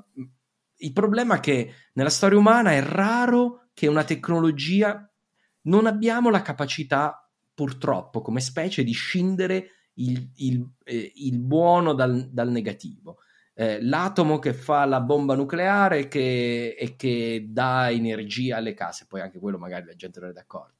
Però, il, eh, eh, però la storia umana è fatta così, è fatta di, di contraddizioni in cui la stessa identica tecnologia causa in contemporanea e, e effetti enormemente positivi ed enormemente negativi e sta a noi ogni volta cercare di sforzarci al meglio per minimizzare, io non dico cancellare impossibile, ma minimizzare quelli negativi ed esaltare quelli positivi. Tu hai assolutamente ragione che eh, senza, senza internet sarebbe stato davvero, davvero difficile realizzare, a parte perché non ci sarebbe stato il podcast, ma non sarebbe stato difficile anche scrivere un libro divulgativo e infatti io lo vedo dalla qualità dei libri divulgativi magari di 30-40 anni fa, perché io lo capisco non perché erano scemi, ma perché giustamente non avevano la possibilità di andarsi a, a, a leggere tutti i paper su un argomento disponibili o il database delle monete o la, il, quello è il sito che ti dà eh, il, il movimento nello spazio dell'impero romano. Giustamente si leggevano, si sarebbero letti nel mio caso, si sarebbero letti quei di storia augusta, Erodiano e Cassiodione ci avrebbero fatto la, la storia. Esatto. E, e, e, non gli posso dare torto. Esatto. Per, sì, questo perché... è, è, un progresso che tra l'altro non è che valga solo sulla storia, vale su tutto ciò che ha a che fare con la conoscenza umana, no? E quindi esatto. sicuramente nel tempo avrà dei, dei, dei ritorni, insomma, se, se non facciamo Speriamo, un disastro dai. grosso prima con il dato negativo, nel tempo avrà dei ritorni stupefacenti. Speriamo, speriamo, perché ci sono anche gli effetti negativi. certo. e, e la, diciamo che la giuria, dico, dice, de, eh, mi viene un termine, stava venendo in modo, the, the, jury is on, cioè la giuria non ha ancora deciso certo. se gli effetti positivi e quelli negativi, qual è il, il predominante. Certo, certo. Eh, è così, insomma, è sempre bianco. Eh, non, c'è, non, c'è, solo il bianco, non c'è solo il nero, ma è tutto esatto. una scala di grigi. Marco, se hai ancora qualche minuto, eh, vorrei farti qualche domanda, eh, sempre sul tuo rapporto con i libri, ma legato alla tua storia personale, in particolare alla tua storia relativa certo. alla storia. Certo, certo. Quando tu ti sei appassionato alla storia, co- come è successo? È successo grazie in particolare a qualche libro, magari, oppure, oppure no? magari è stato vedendo un film, stato... Ma, eh, allora, sì, eh, però paradossalmente per vie traverse, nel senso, la prima cosa, io eh, come ho iniziato a leggere fantasy, fantascienza, e ricordo di leggere Fondazione di Asimov e di rimanerne eh, veramente abbagliato e avere una storia che parlava della storia inventata. Psicostoria. Di, esatto, la psicostoria, ma, ma, è tutta una storia di centinaia di anni, eh, eh, che poi fra l'altro oggi so riconoscere anche che storia, perché c'è Belisario nel, in fondazione, è proprio Belisario, eh, non, è, è, è, inconfondibilmente Belisario, c'è anche Giustiniano. Quindi, eh, quindi diciamo, um, quello ha attratto l'attenzione. Poi devo ringraziare i miei genitori perché io quando ho deciso di frequentare il classico, loro vedevano che io leggevo, divoravo qualunque cosa e in, un po' in modo uh, incosciente, perché ero un tredicenne, insomma, decisero di comprarsi tutta la collana dei classici della Fabri. Fabri Editore eh, aveva pubblicato una collana di classici no? E, loro, e loro si sono abbonati e quindi a me tutti i mesi arrivavano 3-4 libri eh, di eh, autori eh, classici. E io un po' mi sentivo in colpa perché avevano speso qualche soldo per me, allora dico vabbè, ve lo devo leggere. E mi sono messo a leggere e lì la connessione, quello che dicevo prima, la connessione umana con il passato. Leggere di persone che erano vissute 2000-2500 anni prima e vedere il mondo dai loro occhi. Quello ha, ha, mi ha proprio e, e, sarebbe potuto essere qualunque altra cosa, è eh? un, anche uno scrittore medievale, non è, cioè, non, non è perché sono i classici latini e greci, certo. è il punto di, di essere andato direttamente alla fonte di una cosa così antica che sembrava io penso un qualunque ragazzo può pensare che siano cose che non hanno niente a che fare con insomma, però poter leggere le parole di Cicerone, eh, di, diciamo, eh, di, di, di, Tucidide, soprattutto Tucidide per me è il, il mostro inarrivabile no? Del, eh, del, della storiografia antica e, e insomma eh, quello mi ha emozionato. Io ancora oggi posso andare a prendercelo in casa perché me lo sono portato il resto, la maggior parte della collezione è a Pescara dai miei, ma eh, quello me lo sono portato dietro e posso aprire e leggermi la prima pagina e mi emoziono sempre. La prima pagina di Tucidide.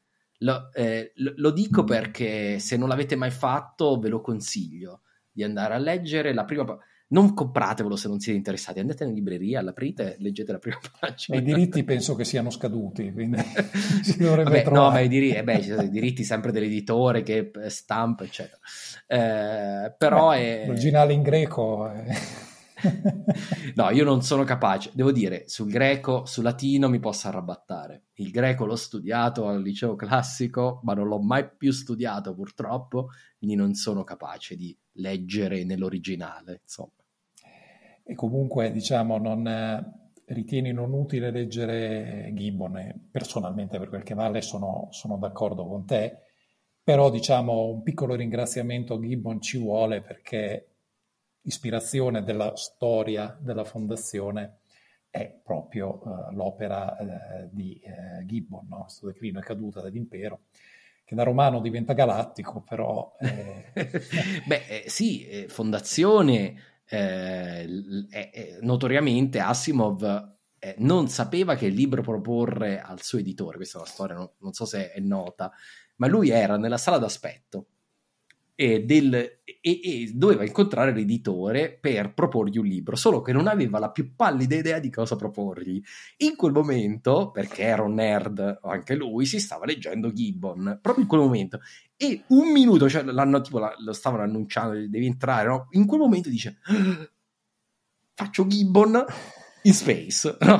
sai come dicono adesso a Hollywood si, si dice, no, fa, eh, eh, dice, dice eh, bisogna riassumere in tre parole il film, no? Gibbon in space e, e quello è il ciclo di fondazione questo, questo è il pitch ma... il pitch di, di, di, dello ciclo di fondazione no, non provatelo a casa vostra nel senso che come approccio a un incontro di lavoro ecco, se siete ecco. Asimov ok però Esatto, tendenzialmente è meglio arrivare preparati. Esatto. diciamo che è, è la, la, storia è interessante e bella da dire perché il risultato di, è raro, normalmente non succede così. A mio modesto avviso, uno dei capolavori della letteratura del Novecento e forse uno di quelli che resteranno, tra l'altro, quindi... Sì, no, è bello, bello. e senti... Eh, la tua non è la prima storia d'Italia, è la prima storia d'Italia in podcast. Mm-hmm, Però certo. diciamo, ci sono altre storie d'Italia fatte così da nomi secondari, tipo Francesco Guicciardini, o epoche più recenti, Indro Montanelli, Enzo Biagi. Ehm, qualcuna di queste, diciamo, ti ha ispirato, ti, ti ha colpito particolarmente?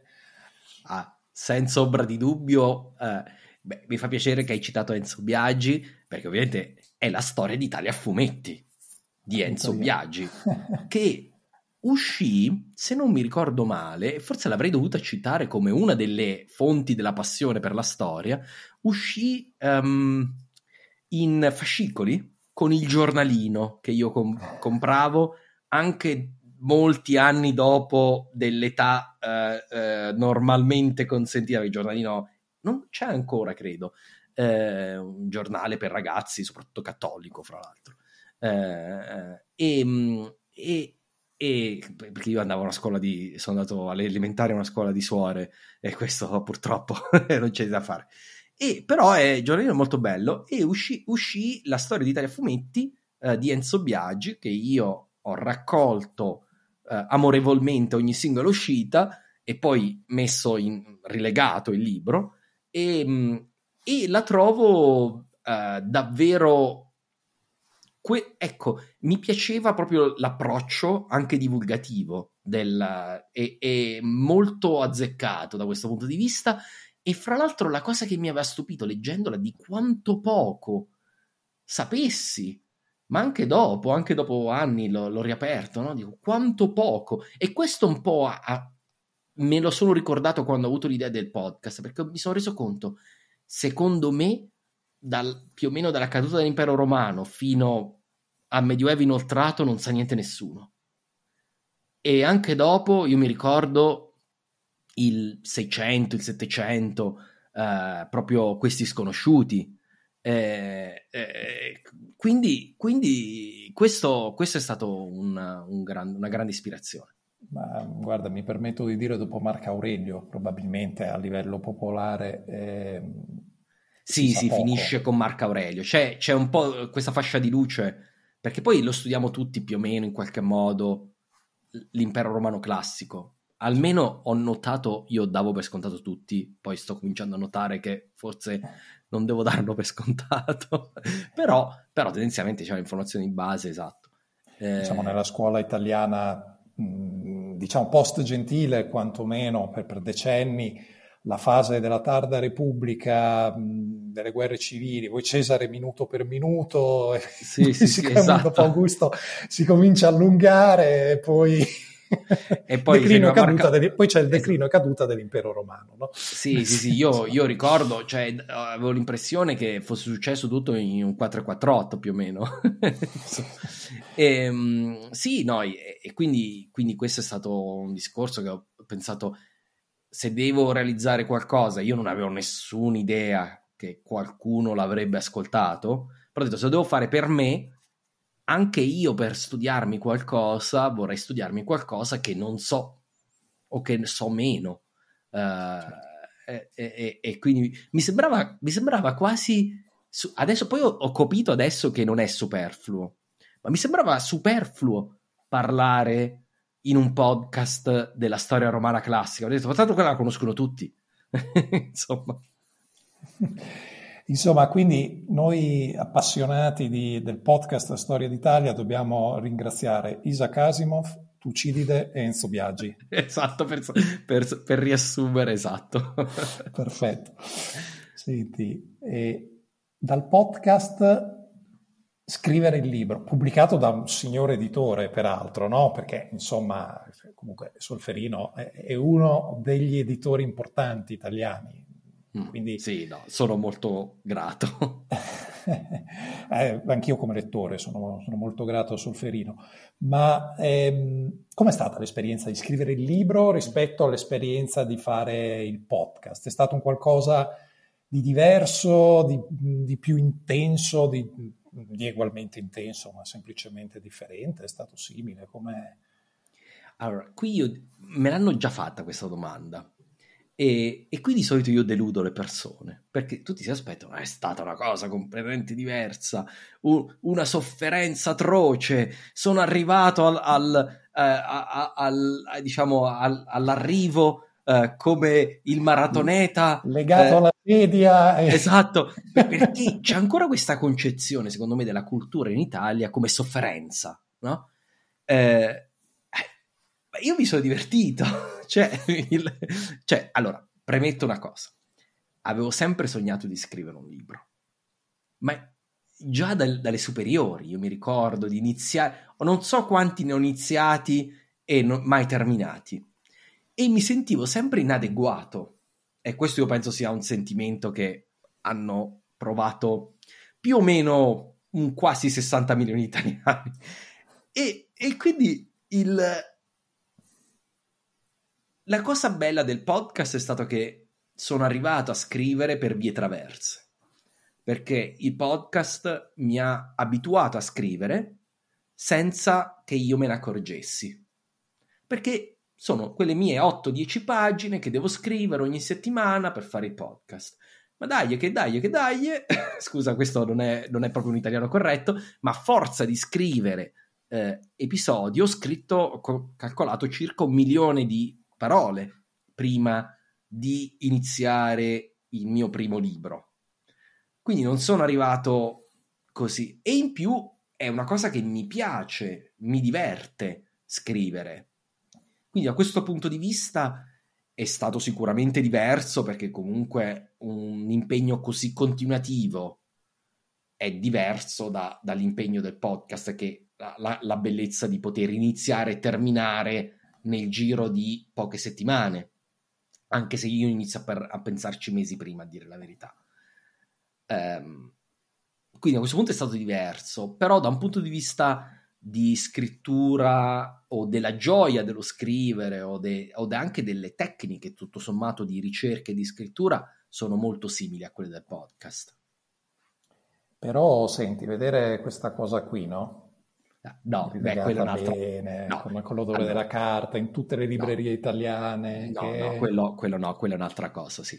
Quello, quando mi è arrivata la scatola, stavo per dire alla meridionale, lo scatolo, quando mi è arrivata la scatola uh, a casa e io sapevo che dentro c'erano i libri, no? E però cuore faceva così. Pre- ho, preso, ho preso per aprire e quando ho tirato fuori mi ha fatto una foto mia moglie, infatti l'ho pubblicata poi dopo, no? Con io che, cioè, si vede da, dalla, da quella foto, sono andata a riprendere cioè non sto nella pelle proprio. Devo dire che sì, è qualcosa di diverso. E io so che anche una cosa in digitale, qualcosa che resta o probabilmente resterà, però ti dà la sensazione, una cosa così, dice, questo po- magari mio nipote ce l'avrà ancora lì e, dirà, e magari potrà dire, questo è mio nonno che ha scritto questo libro qui e ha fatto più edizioni. Eh, cosa? Vabbè. vabbè. per ora due. non se arriviamo a tre. non è scontato. Diciamo no, no, lo so che non è scontato. Passare dall'unità alla diade è come dire la differenza principale. Eh, lì è, è il, il taglio più grosso, diciamo. diciamo. No, esatto. Devo ringraziare, in realtà devo ringraziare te e chiunque mi ha ascoltato, mi ha dato fiducia uh, negli ultimi anni. Mi ha dato la fiducia la, per, per sbloccare quel blocco che avevo, um, eh, che era un blocco di, di sentirsi inadeguato a scrivere qualcosa. Ed è solo stato veramente mese per mese eh, ricevere qualche email, qualche messaggio che ti dicevano: Ma guarda, è molto bello quello che fai, lo stai facendo in modo particolare. Insomma, è, è, quella la cosa che mi ha dato la, la, la, veramente la, forza di, di, poter A andare avanti con il podcast, ma B anche pensare di poter scrivere il libro. Bene, bene, da, da, lettore sono molto contento che tu abbia trovato questa forza. e, attendo, e attendo il secondo con, con impazienza. Eh, stiamo, stiamo, lavorando per voi. Benissimo, ho, ho, ripreso, ho, ripreso, qualche vecchio libro, dico solo questo. Piccolo indizio. Ora il web si scatena nelle, nelle ipotesi. No, e... no però... Allora, guarda, questo mi introduce all'ultima mia domanda, ringraziandoti ancora per la disponibilità e il tanto tempo che hai dedicato a questa chiacchierata che per me è stata bellissima. E ehm, riprendo proprio questa cosa qui dell'oggetto fisico. Tu sei un lettore, uno di quei lettori che estendono, come dire, il loro interesse, la loro passione per la lettura al, al libro ogge- come oggetto oppure eh, e quindi lo curano, lo tengono, come dire, a puntino ci scrivono le note di possesso, ci, ci, appongono gli ex libris, non lo prestano mai per nessun motivo. Oppure per te è più l'esperienza di lettura è l'oggetto, come dire, è utile per, funzionalmente a, all'esperienza intellettuale. Qua, a quale scuola appartieni? Allora, mi ricorda il mio amico delle superiori, Antonio, che aveva la sua libreria. Che salutiamo. Che salutiamo, ciao Antonio. Tanto non lo, non lo guarda, eh. però mi vuole bene ancora, quando è, è venuto pure a trovare, vabbè, vabbè, comunque. E, e, lui aveva tutti i libri co- che ci metteva sopra la, la sua copertina, con, quindi così che tutti i libri avessero lo stesso aspetto, e, e cioè capito? non trasparente, proprio... No, no, no, no, no. era il, la, la, sua carta la carta della sua, li- della sua, libreria con il timbro della sua biblioteca che si, che si, era fatto, quindi appunto il famoso timbro, questo è il mio libro, e penso che mi abbia prestato una volta sola un libro e, e tipo cento volte me l'avrà chiesto, ah, tutto, tutto, bene, tutto bene, sì, sì, tranquillo. No, non sono di quella, mm, di quel, di que- quella tipologia, sono però un affezionato, paradossalmente per uno che eh, realizza podcast, sono un affezionato della carta. Quindi ho avuto a lungo difficoltà ad approcciarmi a libri non su carta. Ora ne ho letti un po', continuo a non avere un e-reader. E questo ah. può sembrare una cosa assurda. Ah. Io non ho l'e-reader e ah. non leggo perché leggo a letto e, a letto leggo solo libri, eh, diciamo eh, fisici. Poi al computer leggo i, i, testi, ma solo per il podcast. Ma se dovessi leggere, cosa che ahimè oggi non posso fare molto, se dovessi leggere un libro per passione, perché voglio leggerlo, assolutamente solo su carta. E, e, questa è la mia, forse la, la, la particolarità. E, e, non che ci sia niente di male nel... Cioè, questo è solo quello che a me piace.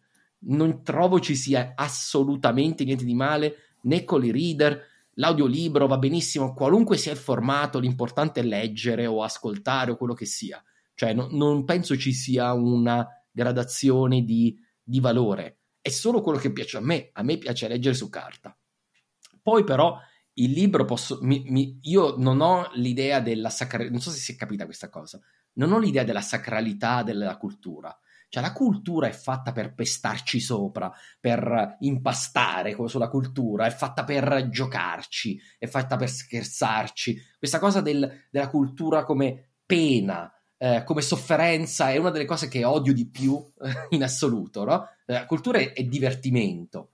Um, e quindi io i libri faccio quello che mi pare, faccio le, metto le, le, le, orecchie, le, le orecchie, ma li maltratto, li poggio per terra, uh, cioè non, non, hanno nessun valore sacrale per me.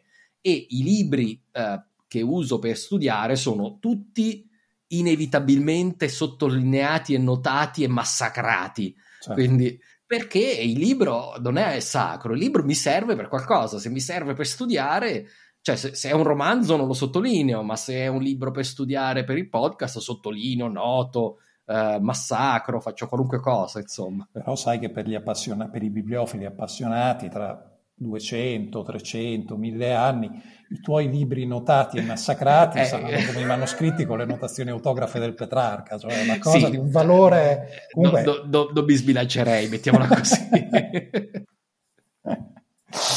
no, no, Però no, sono cose che insomma hanno una loro un loro mercato, diciamo, eh, vabbè, nel vabbè. mercato degli appassionati, dei bibliofili e di chi dice, dice come, come, ci ha lavorato, no? come uno si capisce. Per esempio, una cosa che ho particolare, adesso la dico, è che un libro metto le cose più importanti per me che assolutamente non posso perdere eh, sulla prima pagina Cioè, quando incontro una cosa e dico questa cosa qui, assolutamente, e di solito ci metto una nota, questo non tanto a questo qui, ma una nota su qual è l'argomento che secondo me è indispensabile parlarne nel podcast o nel libro eh, per, uh, sulla prima pagina praticamente e, e avo- alcuni sono belli massacrati.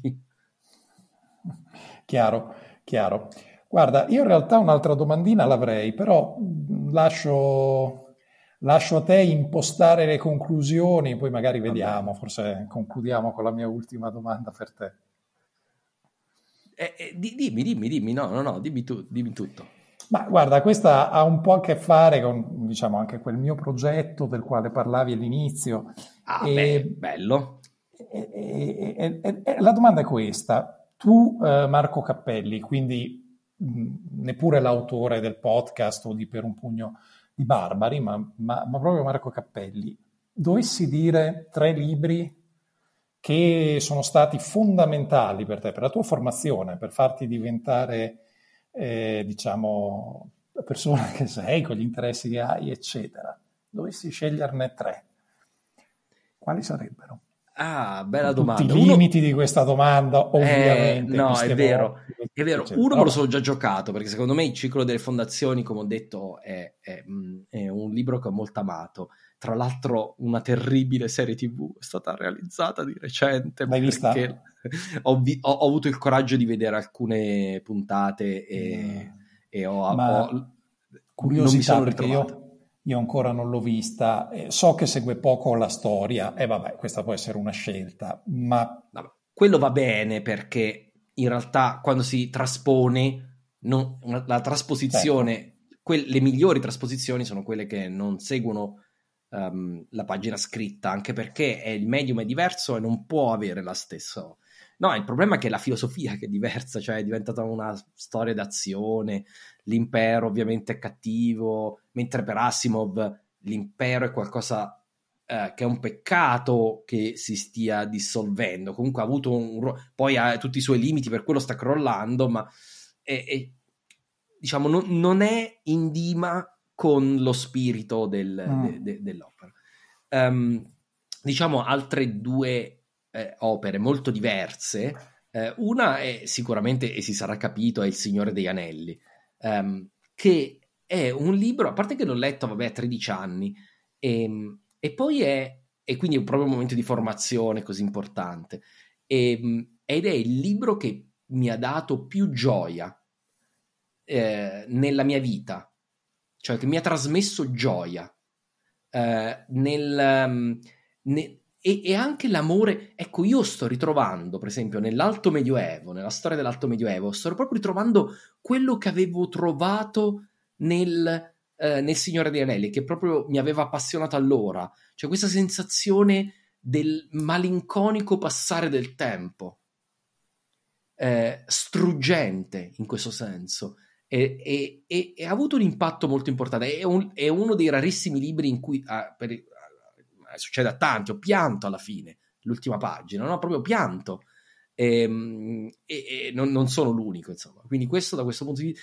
E, e, pro, e proprio la, la, la, diciamo, eh, c'è una, una, frase, qui cito Martin, no? che Martin ha detto... Um, tra, tra, l'altro, secondo me lui non capisce benissimo il Signore degli Anelli, però qui la, la abbandono, eh. Però ha detto una cosa bella sul Signore degli Anelli, ha detto i preti si tengano pure i loro paradisi quando, quando morirò io voglio andare nella terra di mezzo. È per me. Sono d'accordo. Su questo sono d'accordo. Eh, I Miserabili è l'altro libro. E qui può sembrare strano, dico perché I Miserabili? Perché I Miserabili è stato, come dire, io ho seguito questo percorso, ho iniziato a leggere libri, um, diciamo, per ragazzi, poi Emilio Salgari, insomma, eh, Mompra, cioè, comunque potrei, posso citarli perché sono, sono comunque libri che mh, insomma, mi hanno approcciato alla lettura, no? E per questo, e, e, e li ricordo con affetto, Pattini d'argento, insomma, questi qua. Questi qua. E, e poi, poi, appunto, Signore degli Anelli, quindi già un salto a una tipologia certo. di scrittura diversa, insomma, e poi per qualche motivo strano mi sono messo in testa quasi subito dopo di leggere I Miserabili ed è per me è stata la montagna da scalare. Uh-huh. Eh, cioè la consapevolezza di aver letto veramente un grande classico della cultura mondiale e di averlo fatto comunque all'inizio della, della mia crescita culturale da questo punto di vista e, e, e ci ho ritrovato un romanzo meraviglioso che mi sono portato dentro tutta la vita. E infatti poi mi ha rovinato i Promessi Sposi, che io da sempre detesto, eh, perché tro- lo, lo, trovo un, libri- un libruncolo in, in, eh, paragonato ai Miserabili. E me l'ha rovinato, è colpa di Victor Hugo, mi ha rovinato i Promessi Sposi. Che poi ho letto, ci sono delle parti belle, adesso non vi arrabbiate, ci sono delle parti belle, scritto bene, ci sono quella parte poetica, però resta un libruncolo di... Eh, come personaggi, come storia, eccetera. E qui, per, perché, ah, se lo paragoni, ma non solo a Vittor Hugo, anche a tanti altri. E qui contemporanei, perché uno dice, com, insomma, ma sono contemporanei, quindi... E, e quindi eh, per me mi sarà... E mi ha dato anche quella, quella concezione di, di, non fermarsi a, a, quello che magari passa il convento, nel senso che il convento passa i, i Promessi Sposi in Italia come eh, vertice della cultura ottocentesca. No, non fermarti a quello che passa il convento, eh, la montagna e i miserabili, che continuo a ritenere uno delle più grandi opere dell'ingegno umano. Insomma. Non avendo letto I Miserabili, voglio spezzare una lancia per, per i promessi sposi. No, non spezzare una... spezzargliela in testa la lancia. Ah, esagerato. esagerato. Però no, questa scherzo. querella letteraria la, uh, la, rimandiamo. Va bene, Quindi... va bene. No, no, spezza, no, spezza la lancia. No, non volevo, volevo fare una battuta. Dai, spezza la lancia per piacere. No, ripeto, perché... non ho letto I Miserabili. Diciamo che trovo i Promessi Sposi in realtà alla lettura matura. E quindi eh, non tanto come vengono approcciati a scuola, cioè in forma in parte antologica, molto molto commentata, eccetera, ma mh, come dire, una lettura come un romanzo storico, quale, quale sono. Un libro che comunque, sì, come dicevi, è un meraviglioso italiano, che, che male non fa, ma ehm, ha una vista sulla natura umana, sulla situazione umana, certi aspetti sulla commedia umana, ehm, di, di, una profondità e anche di un'ironia ehm, di, grande, di, grande, valore.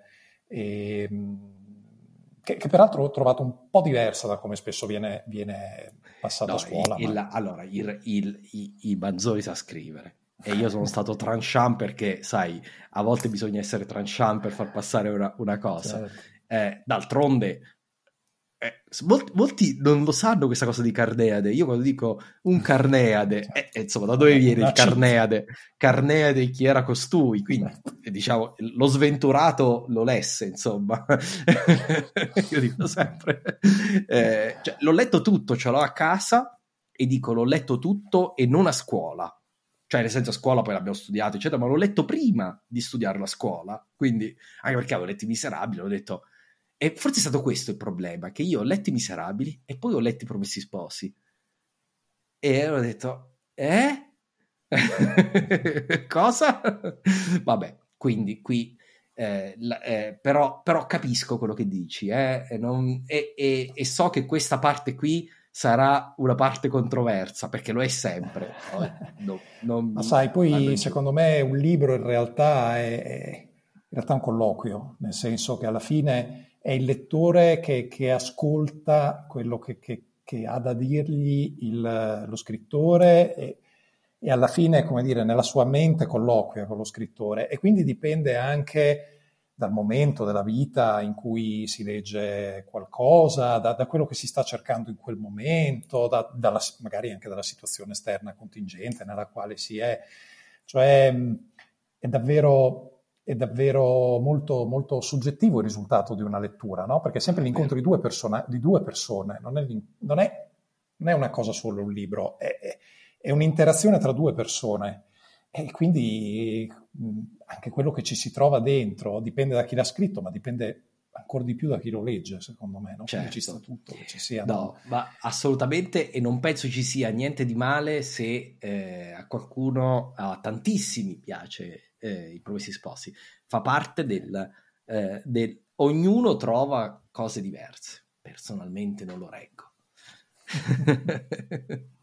Però dai, mi prendo, mi prendo, l'impegno quando arriverò all'Ottocento, anzi anche al Seicento, perché giustamente eh, insomma è importante da, anche da quel punto di vista. Mi prendo l'impegno di rileggerlo, mettiamola così, dai. certo, certo. Quindi diciamo che la tua piccola classifica, uh, il tuo The First for Me eh, abbiamo più o meno in questo ordine il ciclo della fondazione eh, e poi eh, qual era il secondo Marco? No, scusa. Io metterei Signore degli Anelli numero uno. Ah, il Signore degli Anelli per primo. Signore, numero, Signore degli Anelli, Miserabili eh, e Fondazione. E Fondazione, ok. Quindi questa è, è la tua lista, tuo, i tuoi The First For Me sono... Poi ci sono libri migliori, cioè vorrei specificare. È sempre soggettivo. Ci sono, no, ma ci sono libri oggettivamente migliori, però ognuno di noi um, costruisce una relazione con un'opera che si basa su, su, sulla biografia, sul momento in cui l'ha letto, come dicevo, no? Quello è anche importante.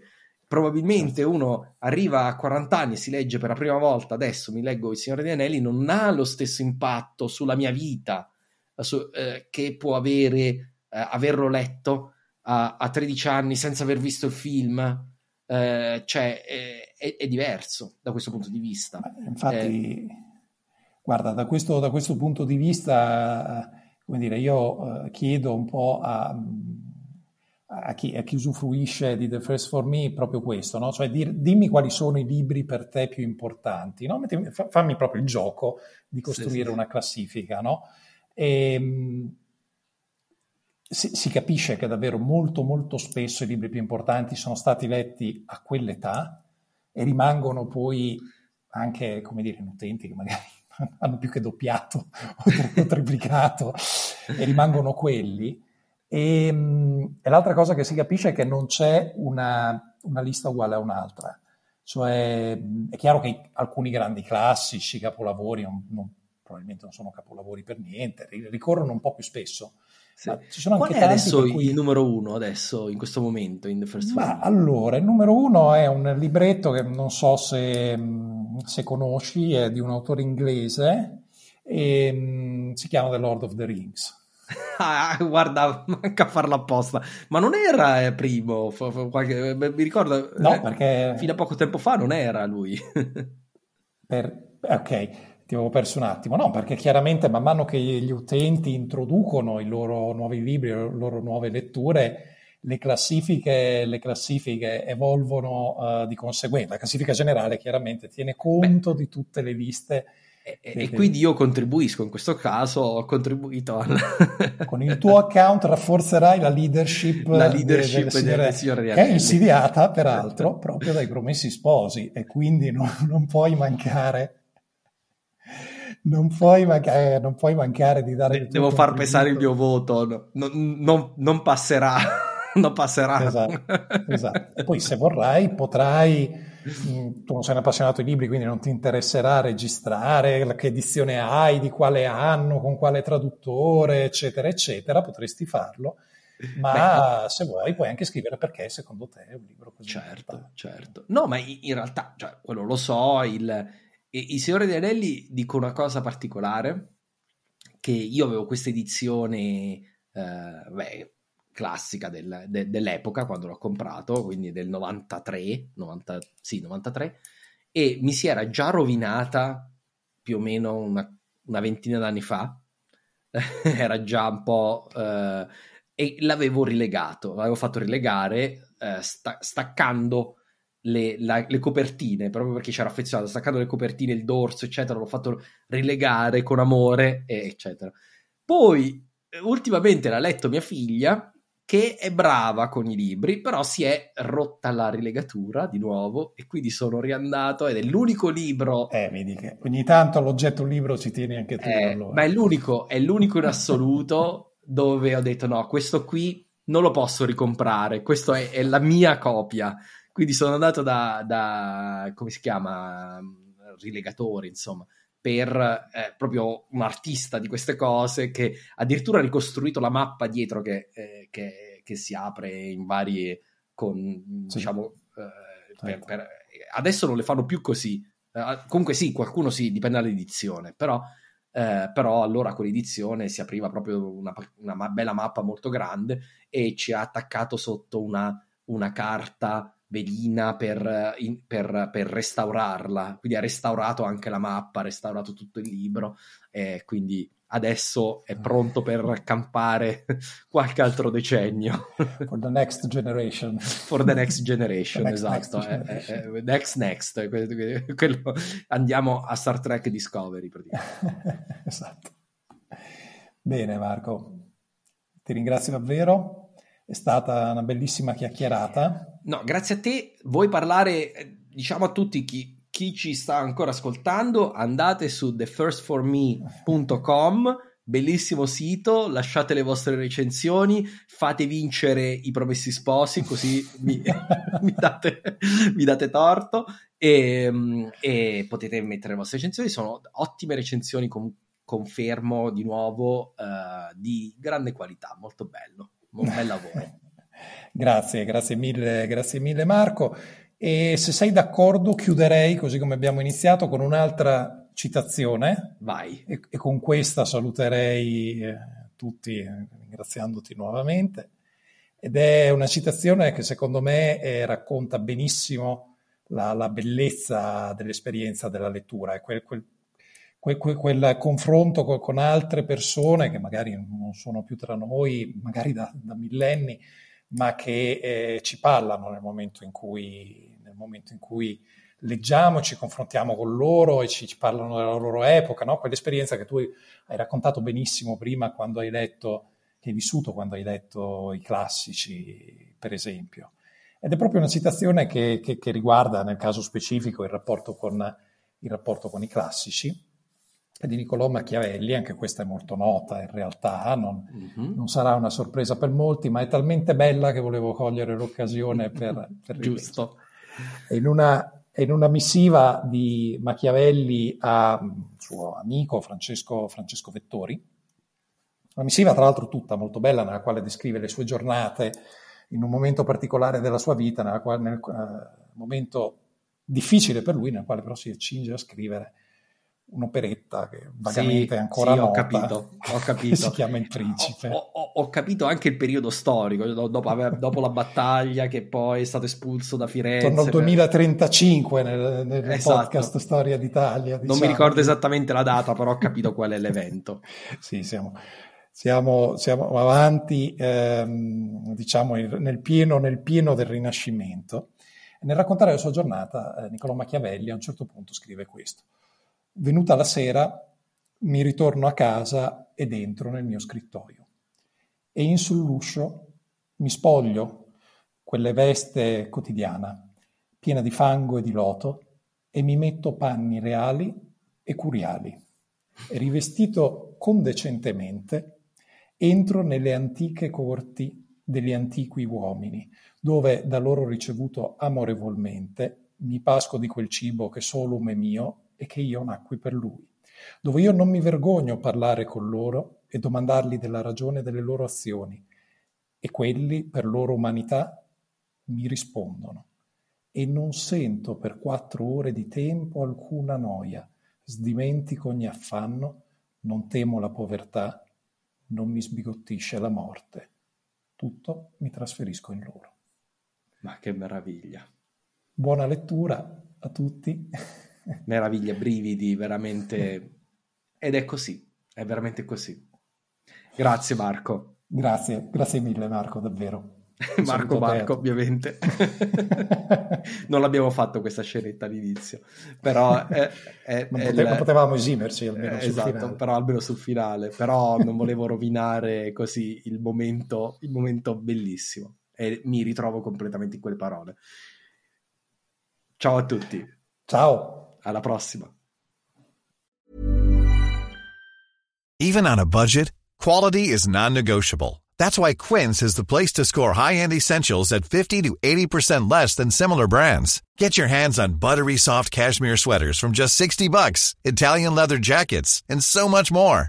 And the best part about Quince, they exclusively partner with factories committed to safe, ethical, and responsible manufacturing. Elevate your style without the elevated price tag with Quince. Go to quince.com slash upgrade for free shipping and 365-day returns.